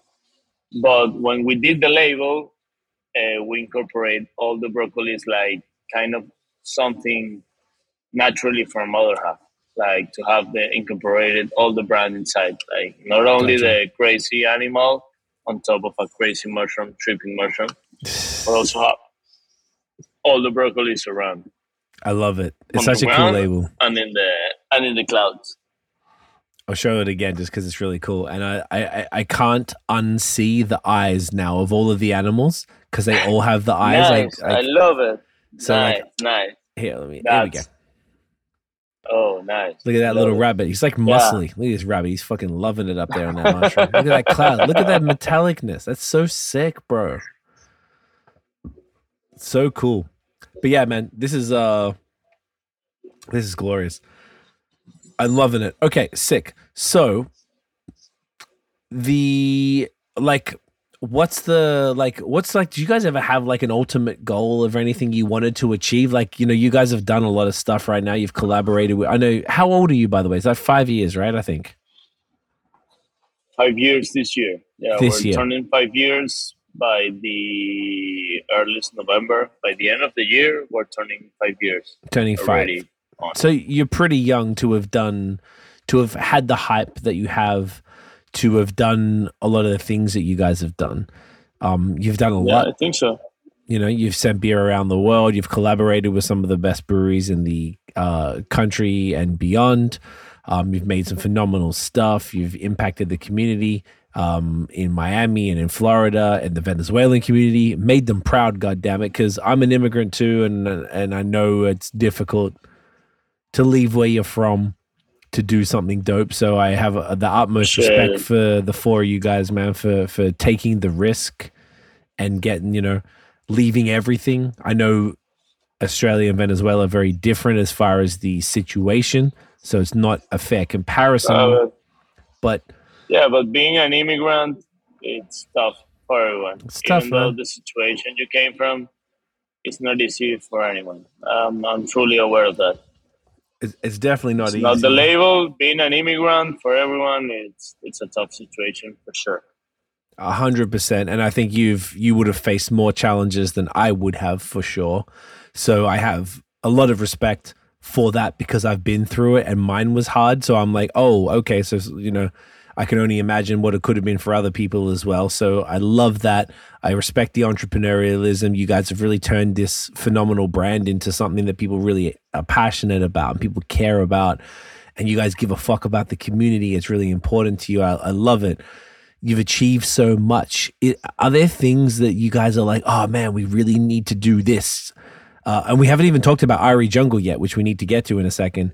But is there, you know, are there things that you guys are like, I really want to do in the next few years that you haven't done yet? Or, I mean, I feel like because you're so accomplished, I'm like, oh, what more could you even? No, like I think in the in the same rhythm that you're working, you need you need to, to keep on getting new milestones. Like I don't think we're a group of partners that you're gonna set up settle up like okay, oh we accomplished this. Like the four of us is always aiming ha- higher to I don't know producing more beer on getting into more states on getting to know out of the country so we can get the name of what we do and the good liquid we do out of out of here. So hmm. i don't think we have like a, a a final milestone. Like every single year we have a milestone of aiming more production like last year we end up in 5000 something and this day we're aiming to one six no 6000 more like at least Barrels, right? 1000 more barrels yeah and and get to get known in more states or moving more liquid and get to know in any other country that we can like i don't think there's there's a stop thing like oh if we got here now we're done. Like we need to keep on improving like we need to keep on doing new beers new styles improving evenly like since the first years to now we have been improving all the beers we do. So i think that's the way you keep growing and that's the way you keep on things doing. Like even though you have the best reviews even how even though you have the best feedback you always need to have improving all the things that you do. Even though you think you're you're the best you're not that's for sure.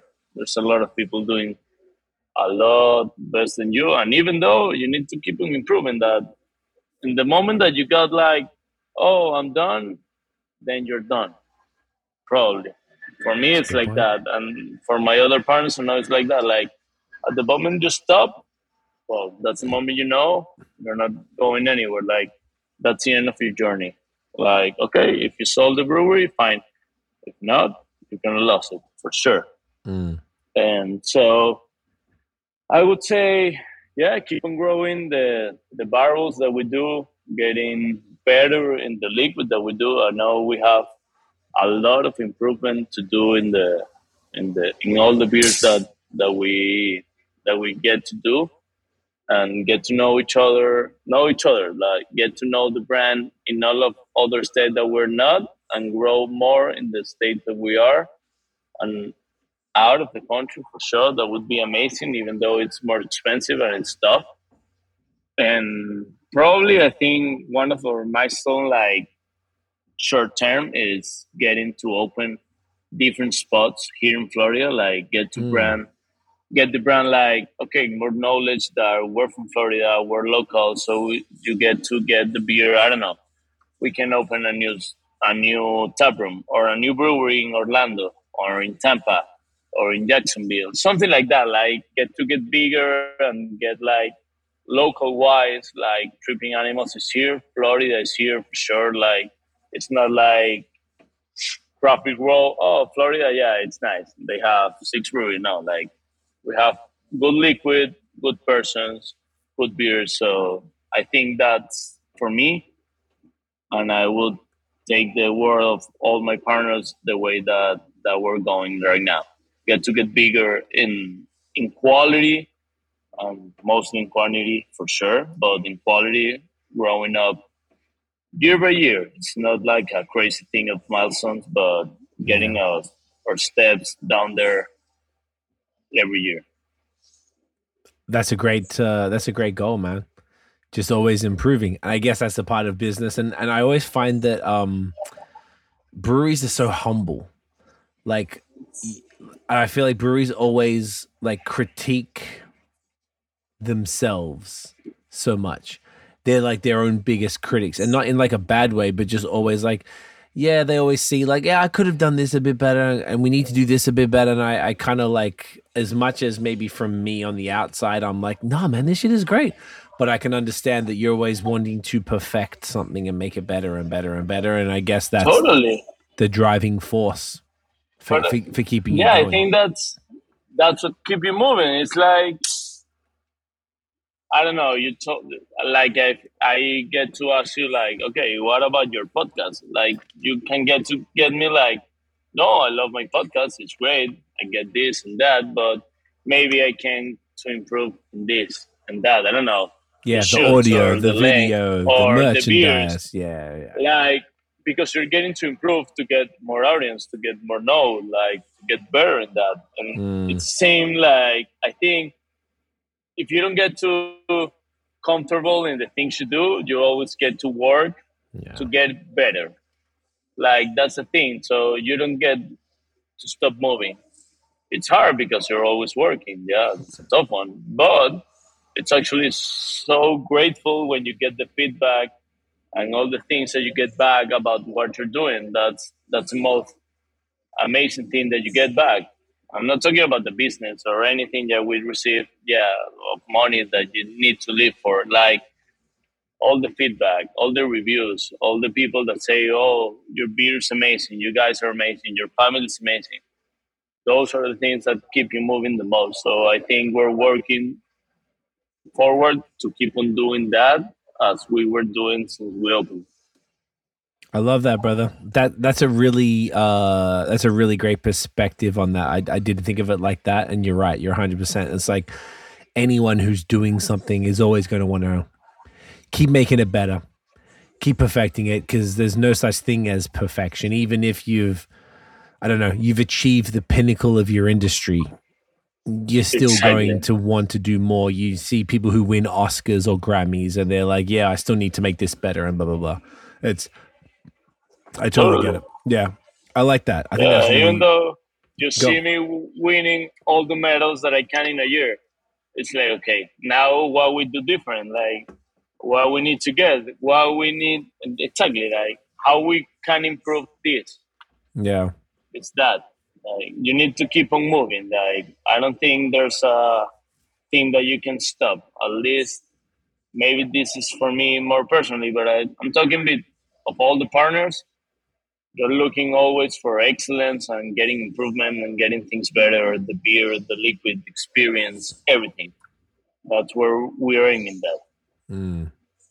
i get that. I, I, that's awesome dude. I think that's that that's the best attitude to have. And and yeah it's the only way to to, to get better kind of and to keep maybe from the outside looking in, everyone's just loving your stuff. Like, yeah, what do you even have to worry about? Look at you, man. Like you're distributing everywhere and you're collaborating. But on, on the inside, you're like, that's all great. And I'm acknowledging that, but we could make we could tweak this and we could make this better and we can do this and this and this. So I, I totally get it, man. I totally do. Um, I, I, love that a lot. Like my girlfriend and I have a business, so we're I very much, like I was saying earlier, respect the entrepreneurialism side and, and what it takes for you guys to do this. And then on top of that, all be from Venezuela and have come over and then made this happen in America. You live in the American dream, my bro. Like, you know, you guys are fucking Totally. you're doing it up. And Totally. You should be proud, so dude. you guys should be proud of shit. This is it's no small feat to do what you guys have done. You've chosen a capital heavy business to get into, Yeah. you know, in Yeah, a tough country, a tough scene. proud. Like Yeah. it's it was a tough country, a tough industry, a tough yeah. Yeah, I don't know, like yeah, I'm super proud of us. I'm super proud of our families, my partners, everyone. All of our family in trip in tripping, like all of my staff, it's they're just amazing. But like all of the people that they have been here since we opened, bro, I'm truly grateful that we haven't left. Like you can leave for something better, probably or not. I'm not saying like, but you see something They stuck with in it. the brand in Yeah. us, like you can get to grow up, like to get to enjoy the beer world, the company, everything. So I'm, I'm truly grateful that that we're on that point and we can keep on growing. I We're not it. stopping on that for sure. That's beautiful. I love it. Now, I want to that probably like one of the last things uh, I want to touch on tonight. So, you guys had a festival while I was in town. I missed it because we had work shit, and I was so fucking mad. so, you had a festival called Irie Jungle that you had in April. Um, Irie jungle. It was a, a big ass festival with I think ninety different breweries from around the U.S. and potentially beyond. Uh, talk to me. Tell me. Tell me about it. Was held at Tripping Animals at the actual brewery in Doral, Florida. Um, Yeah. tell us about that bad boy, man. So, Irie Jungle is our main event, like craft beer main event during the year. As the name said, it's always around 420. And the last year we held plus 20 breweries, local, out of state, and out of the country. And it's uh, it was a 1,000 people festival. It was the biggest right now. It was the fourth one. Like we're aiming next year to be the fifth one. I don't know if we're gonna do it again here at Tripping or we're gonna move it to a something Bigger space. local in Miami, bigger space, support the community. Like it's a it's a good thing to to do also to support the community, the city, everything. So we're figuring out what we want to do next year. And but it was amazing. We have live bands. We're always gonna have live music going. Irie Jungle. We're gonna have 80 or 90 plus breweries that you can test around. And different beers mostly i don't know special specialty beers that they want to show up around all the country and out of the out of the country. And we always support the local ones like even though we're running i don't know out of numbers you're gonna see always florida members and florida breweries in our in our festival like that's the most thing that we that we want to support Oh yeah, they're gonna be always here. Like, there's no way we cannot support Florida people here where we are. So that's basically Irie Jungle, live music, food vendors. Actually, we're introducing actually commercial vendors, so you gotta have merch or I don't know coffee, as we talk about about Pinkas Coffee. All of the different things. We're trying to do a beer festival, but crazy about it. So we every year we we're trying to make a difference and trying to change it a little bit, so you get a new experience every every year. It's not just a beer festival that you get to drink a lot of beer with samples. So you get to get a whole different experience with the music and with the vendors and with the experience itself. So next year hopefully it's gonna be different than this year and yeah hopefully we're gonna see each other next year sure Oh, thing hell yeah. Oh, we, we're going to be there. I'll, I'll tell you off air what our plans are. We're going to be out here in uh, in Florida. That's sick, man. It was just like, yeah, Iggy was telling us about it. It just sounded crazy. I was looking at the lineup of the breweries, and I was just like, I, I was like, I just kept scrolling. I was like, fucking, how many are there? There were Yeah. so many. yeah brewery. yeah i love it It was super cool, man. It just sounded like Working a hard, but yeah, it's amazing. yeah. Uh, it's a lot of work. I can only imagine, like running a, a, an event like that. Yeah, it's a tough one. Like those, yeah, those two previous months are crazy for all of us. But once it happened, bro, the feeling after the festival is like, okay, we made it. We did it. Let's do it. Let's do it again. Now, how we can do it different? Uh, the same Yeah. we were talking. How we can improve it? How we can becoming the best festival? Like, yeah, we need to keep doing that every year, every single year. It's, It's getting pro- tough though. I'm not. I'm not lying to you guys, but Uh, do you know what? I always find one. it. It's interesting that obviously beer festivals are um, sometimes they're third party businesses that set it up and then they bring in breweries.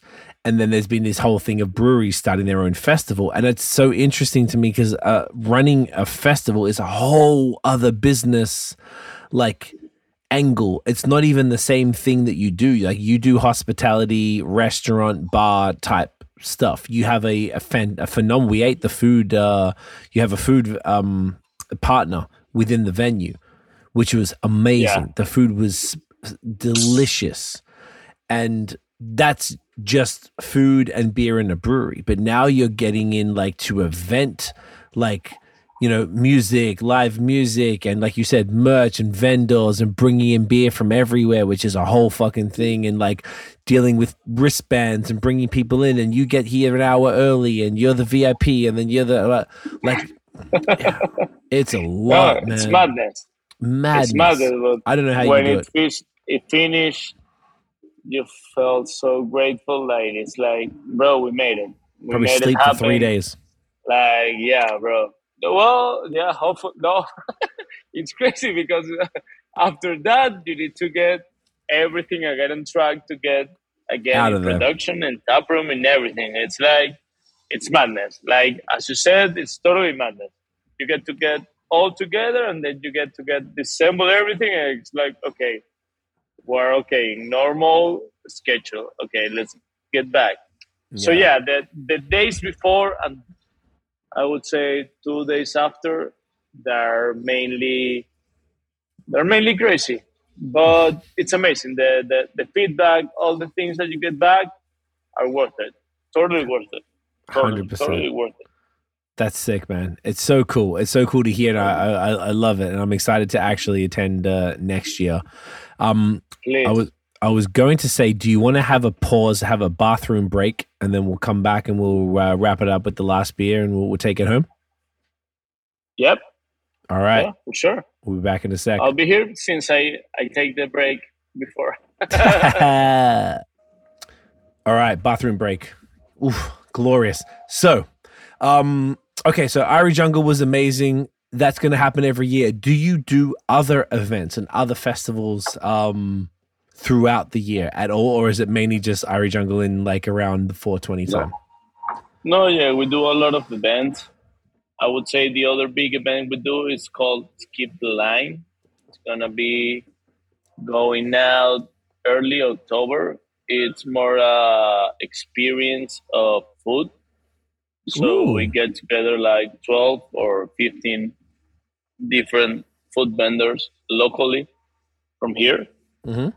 So you get to pay a ticket and you get to try small bites, kind of something special they do.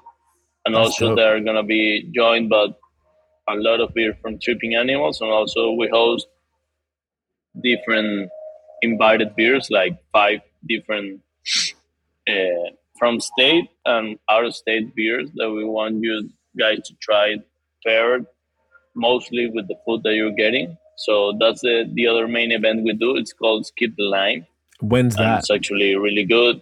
It's gonna be uh, by the beginning of October. I think it's gonna be, if I'm not mistaken, October seven. All That's the right. day where we're having the, the festival. Okay, that's a smart one. That's great. So it's really like a food focused, like food and Totally beer kind of food pairing. focus, culinary, everything. We try to pair everything with at least if it's not a specific beer, you're gonna be recommended to pair your food with specific style of beer. even though if it's from Tripping Animal or for any invited guest beer for the festival. That's sick. I love it. Yeah. So You're cool, gonna man. be given like a plate and a special spoon and a tiny glass so you can get to to live the full experience. I love it. Very creative. Very Yeah, very yeah. cool, man. Um. Okay. It's. Do you want to do the last beer and then we'll take it home? Yeah, let's do a last beer and then we talk a little bit more and that's it. We wrap her up. So, do you want to do Twisted Sail because it's the uh the the smoothie? Let's do a twist sail, yeah. Give me Uh. So. I'm taking it. Woo! That other half beer was insane. So, smoothie times. Look at this. This is a nice uh, swordfish with the Yep. eyes, with the uh, jellyfish in the background. Uh, exactly. And this is a uh, 6% smoothie uh, sour with mango, passion fruit, and pineapple. Oof, glorious. Um, I love I- it. the other one I had from you was um the Irie Jungle. So I had a, a few because I when I I- when I came by, it was the Irie Jungle stuff was pretty rare. so I Very had- young, sour vibes. Sour, yeah. which was the I think it had like blackberry, some stuff. It was definitely purple. I already forgot, but yeah. Yeah, So it was all about the berries. it was all about That the one. berries. It was purple. Yeah. It was purple. Now this one is the flagship uh sour. Is that correct? Yep. No, no, well, not yet. Not yet. It was at the beginning. It was one of the first sours we did. Ah, That's okay. why if you see all the artwork between the labels, this is kind of one of the of the starting ones. You don't have anything special around it. You have the animals and some background with the jellyfish. hmm Um, but that one was one of the first ones. So right now, yeah, we're trying to make it more often. Uh, besides being limited, it's the flagship right now, sour. Gotcha. But this one, it's kind of a really nice blend between some Caribbean fruits uh, that I really like it. I really love it. It's like a smoothie. It's not that heavy, but it's not that light. It's like in between. So you have all the flavors, all the Yes. thickness, everything. Uh, I agree. This one I had uh, once or twice um, before this, and I've really enjoyed this one. Um, yeah, man, mate, get that in your. Thank you. Yeah. It's like a juice. Mm. A juice. Yeah, Love it. literally. It's pineapple. What did I say? Pineapple, mango, passion fruit. Yeah, man. I mean, Passion classics. Just nice, juicy yellow fruits. Um, it's sticky. It's like, yeah, it's sort of like it's got this. How do I describe it? It's like a, a like a balanced smoothie sour, if that's a thing. Like I feel like it's Totally. intense and sticky and sweet, but it's not crazy. Like it's not like overwhelming and heavy. Maybe that's the word I'm Totally. yeah. That's that's somewhat that I like. Like you have everything. It's not that heavy, and so that's the way I like it. Like you have the thinness, you have the thickness somehow, kind of there with the mango. yeah. You have all the fruits in there, so that's why I really love it. Yeah. It's like, and this is what I was tripping out about a little bit. I think I was just telling my girlfriend now, I was like, she's like, oh, when I took to the, I went past her to go to the bathroom. She's like, oh, how's the podcast? I'm like, oh, it's amazing. I'm like, this fucking other half beer is just blowing my mind. It's crazy. I'm like, I really think my, my palate was, I was taking in so. I, I don't, I feel like I didn't know what to think of everything until I got back. I don't know. I don't know if this is, you know what I'm saying? Because you go to places and you're drinking so much different stuff every fucking day or damn near every day for like, I don't know. We're going for five hard, weeks. yeah. It's a lot. It was five lot of- weeks. yeah, yeah. and it's all a lot of new. Things to drink. I'm trying to understand each brewery and really try and understand, like, get where you're coming from. and I had some stuff in the in the tap room and I'm having the cans. I'm just like, all right, I feel like these smoothies are lighter than other smoothies I had. And I wasn't sure if I was tripping out, tripping out, see, uh, and misinterpreting what it is, but I almost feel like that's why my theory was, you know what? It's a it's a touch this it's full flavored. Like don't get that twisted. Sail, get it? I don't know. But it's like there's something like you said, a little thinner about it that makes it a little more drinkable while still like this is a smoothie. Look, don't get look look at this right here. Like this It's totally smoothie, but it's at it, totally it's all- drinkable. Like it's, it would be a light sour, as I will call it. Like it's not totally heavy.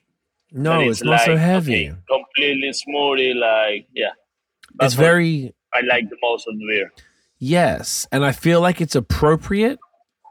And this is what I didn't understand because obviously in Canada it's cold as fuck, and things just seem to be more intense. Like I've always felt I was like, oh, are the flavors more intense here in in Canada?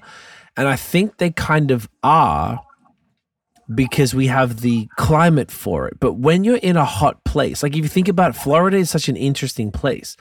It's got Yeah, it's the climate of the It's hot. Caribbean, but it's but Florida has craft beer with styles and quality as good as anywhere else. So it's it's must it's difficult to be third. And once again, I was only there in April for the whole time, and April was hot as fu- it was thirty. de- it was like thirty degrees Celsius every day, and having these extremely flavorful, thick, heavy beers wouldn't have done so well in Florida because it's not what you want to drink in that environment. That's Totally. why Jamaica, Cuba, Haiti don't have double IPAs because it just doesn't Yeah, make yeah. any sense. You know what I'm saying? So like, like I feel like there's been this bit of restraint from Florida breweries in some of the and, and also by the way you were talking about tampa being the craft beer uh, hub which i we didn't get to but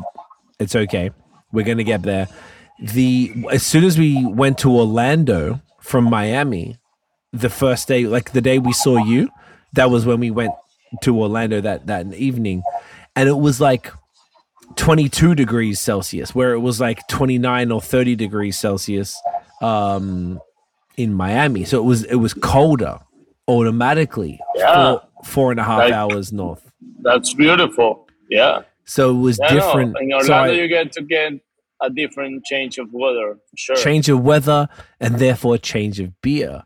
And I think that that's important to note as far as if you're thinking of what Florida beer is and from the different regions, it's going to be like Miami beer doesn't need to punch you in the face because the weather's punch you in the face. So you don't need that. You just don't need it. Another another thing to punch you in the face. Yeah, for sure. Your face is doing Doing enough. something like exactly. you you know what I already mean? got enough about the climate. You're taking it enough. Yeah, yeah, like yeah. like I said, you're sweating like a motherfucker right there for me right now, and I appreciate you because I'm in air conditioned house right here in uh, in Canada, and you're in No, no, no. the warehouse. You know what I'm saying? But I appreciate you, brother. The and I was just like I was like this is this is this is amazing. So it's like I, I get it though. I feel like though in my head everything was lighter than it felt. Like I feel like everything here was so much more full flavored than it felt in Florida, which I think is even cooler because when you're there, you're drinking these beers and it feels light and refreshing, but then I'm drinking it here and it's a little uh, cooler here than it is there. And these feel so full flavored, parti- particularly the double IPA. That's no different to any other double IPA that, you know, that you would get from North Carolina up type of thing. So Okay. I'm just trying to sort of like paint that picture. Like it's sort of like I feel like you've you've you guys are sort of hitting the mark exactly where it needs to be.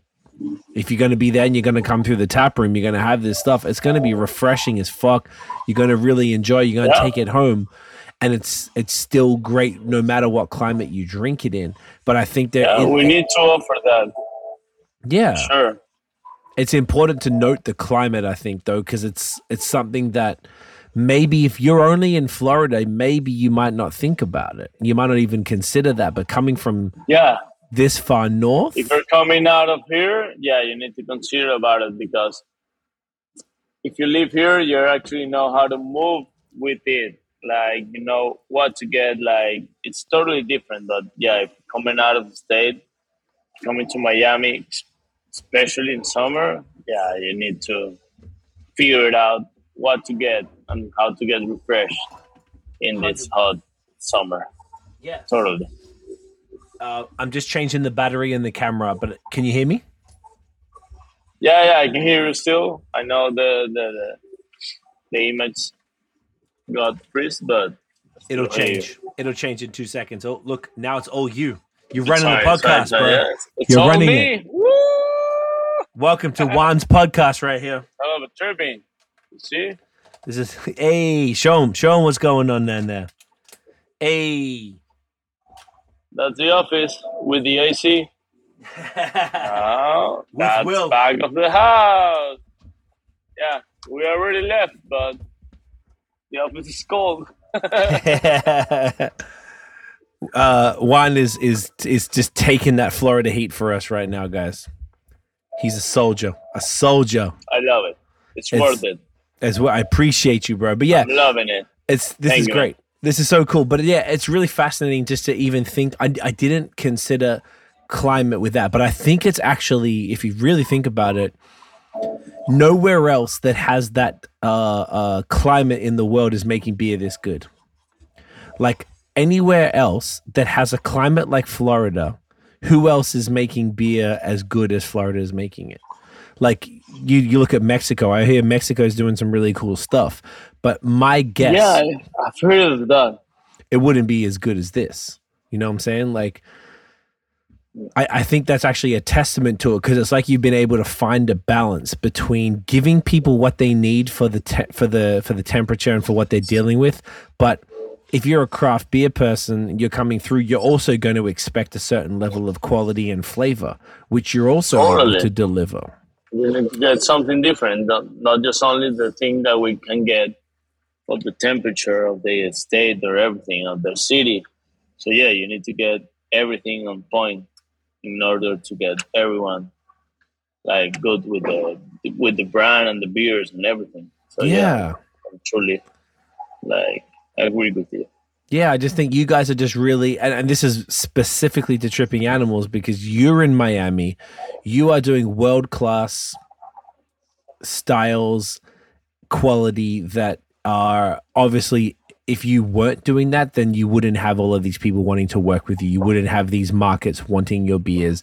You wouldn't have, I wouldn't have all these people that I respect telling me that you need to go to tripping animals. Like, you know what I'm saying? Like, you guys are really doing some serious shit That's amazing. and you've been able to find this sort of ground where you're able to some beers like you know the first one the polar like you know like a nod to where you came from that's also the perfect beer that if you want to if i'm going to go to the beach i'm going to take a six pack or a four pack or an eight pack whatever it is of that and go hang out at the beach because that's what you want to drink all day and you know but then you've got your haze that's like as Yeah, good you as can you can have all the all the things, all the options. So you can get the refreshing lagers, you can get the sour, the light sours, you can get the IPAs, double IPAs, triple IPAs. So yeah, I totally agree of that. Like, and we're working on that. Like, everyone can be totally like I don't know how to say it.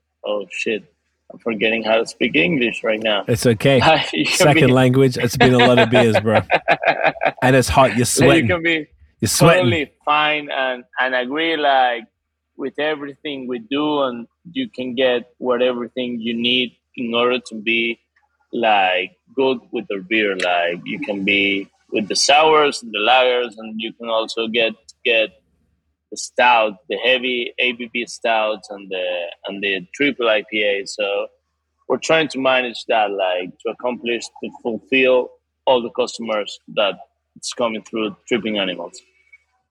Hundred percent, and th- and that's really what it is, man. It's like whatever you're into, you're gonna be able to get it there, and it's it's you know, it's it's sort of like uh, the quintessential Miami beer at this point. Like it's really what you guys are doing. You're representing the city and the and the state so well uh, in every aspect, Thank and you, you're man. continuing to push the boundaries and just keep just doing better and better shit, and you know, throw the events and do all the stuff, man. So like honestly, I'm a I'm a big big fan. I just think you're a legend. Iggy's a legend. You guys are just really cool. I met all the other partners uh, when we were there, and Thank you you guys so just much, man.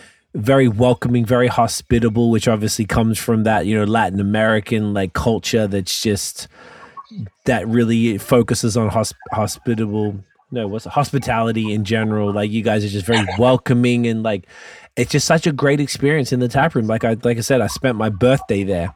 Um, and I, I really fucking enjoyed it. It was just a great time, and and you know since then I've been fortunate to be able to you know I, I obviously made sure I saved all the beers for uh, the podcast, but I was being able to drink a bunch between now and then and just really soak it up and really like you know get the vibe of what you're doing, man. And it's just really really cool, and you should be super proud. And I really appreciate you and appreciate the team, and I appreciate your time hanging out, man. And uh, I'm I'm very Thank very so excited much, to get man. back. I'm truly grateful for you inviting me here to talk about tripping on the family and all that we do. Like, it's been amazing. I truly appreciate it. Uh, it's it's an honor, my G. So you know what? Let's take the thumbnail. I'm going to take a screenshot of uh, our thing. Do you want to hold up? Do you want to hold up some cans? And we'll uh, we'll take a nice little screenshot. Okay, what do you got? I'm going to try and hold up different ones to you. Oh, okay. You got right. you got the day Now, tripping. You got is there. another I'm trying to. Maybe I'll do these ones. Got you could, Daytripping. And I I, got I got this today. oh, perfect. I got the other two. Look at that. So if I got that, I'm going to take the photo here. Okay. This way. Okay, you ready? Ready? Boom. All right, done. Um, I'm gonna wrap this up and then uh, stick around after I wrap it up, and we'll finish up uh, off air. But uh, Juan, my brother, thank you so much for your time, uh, Oh, for, for hanging out with me tonight, Thank you so much to you, man. It, it was truly a lot Truly of fun. appreciate it. I, I appreciate you, dude. Like you're a legend. Everything you guys do is fucking phenomenal. Where can everybody find tripping animals online and in person? Okay, so that would be trippinganimals.com. That's the best place so you can find us. We have a beer finder. Uh, we're working on it. We we're adding state by state, so you can be aware of every store and every liquor store that you can find us.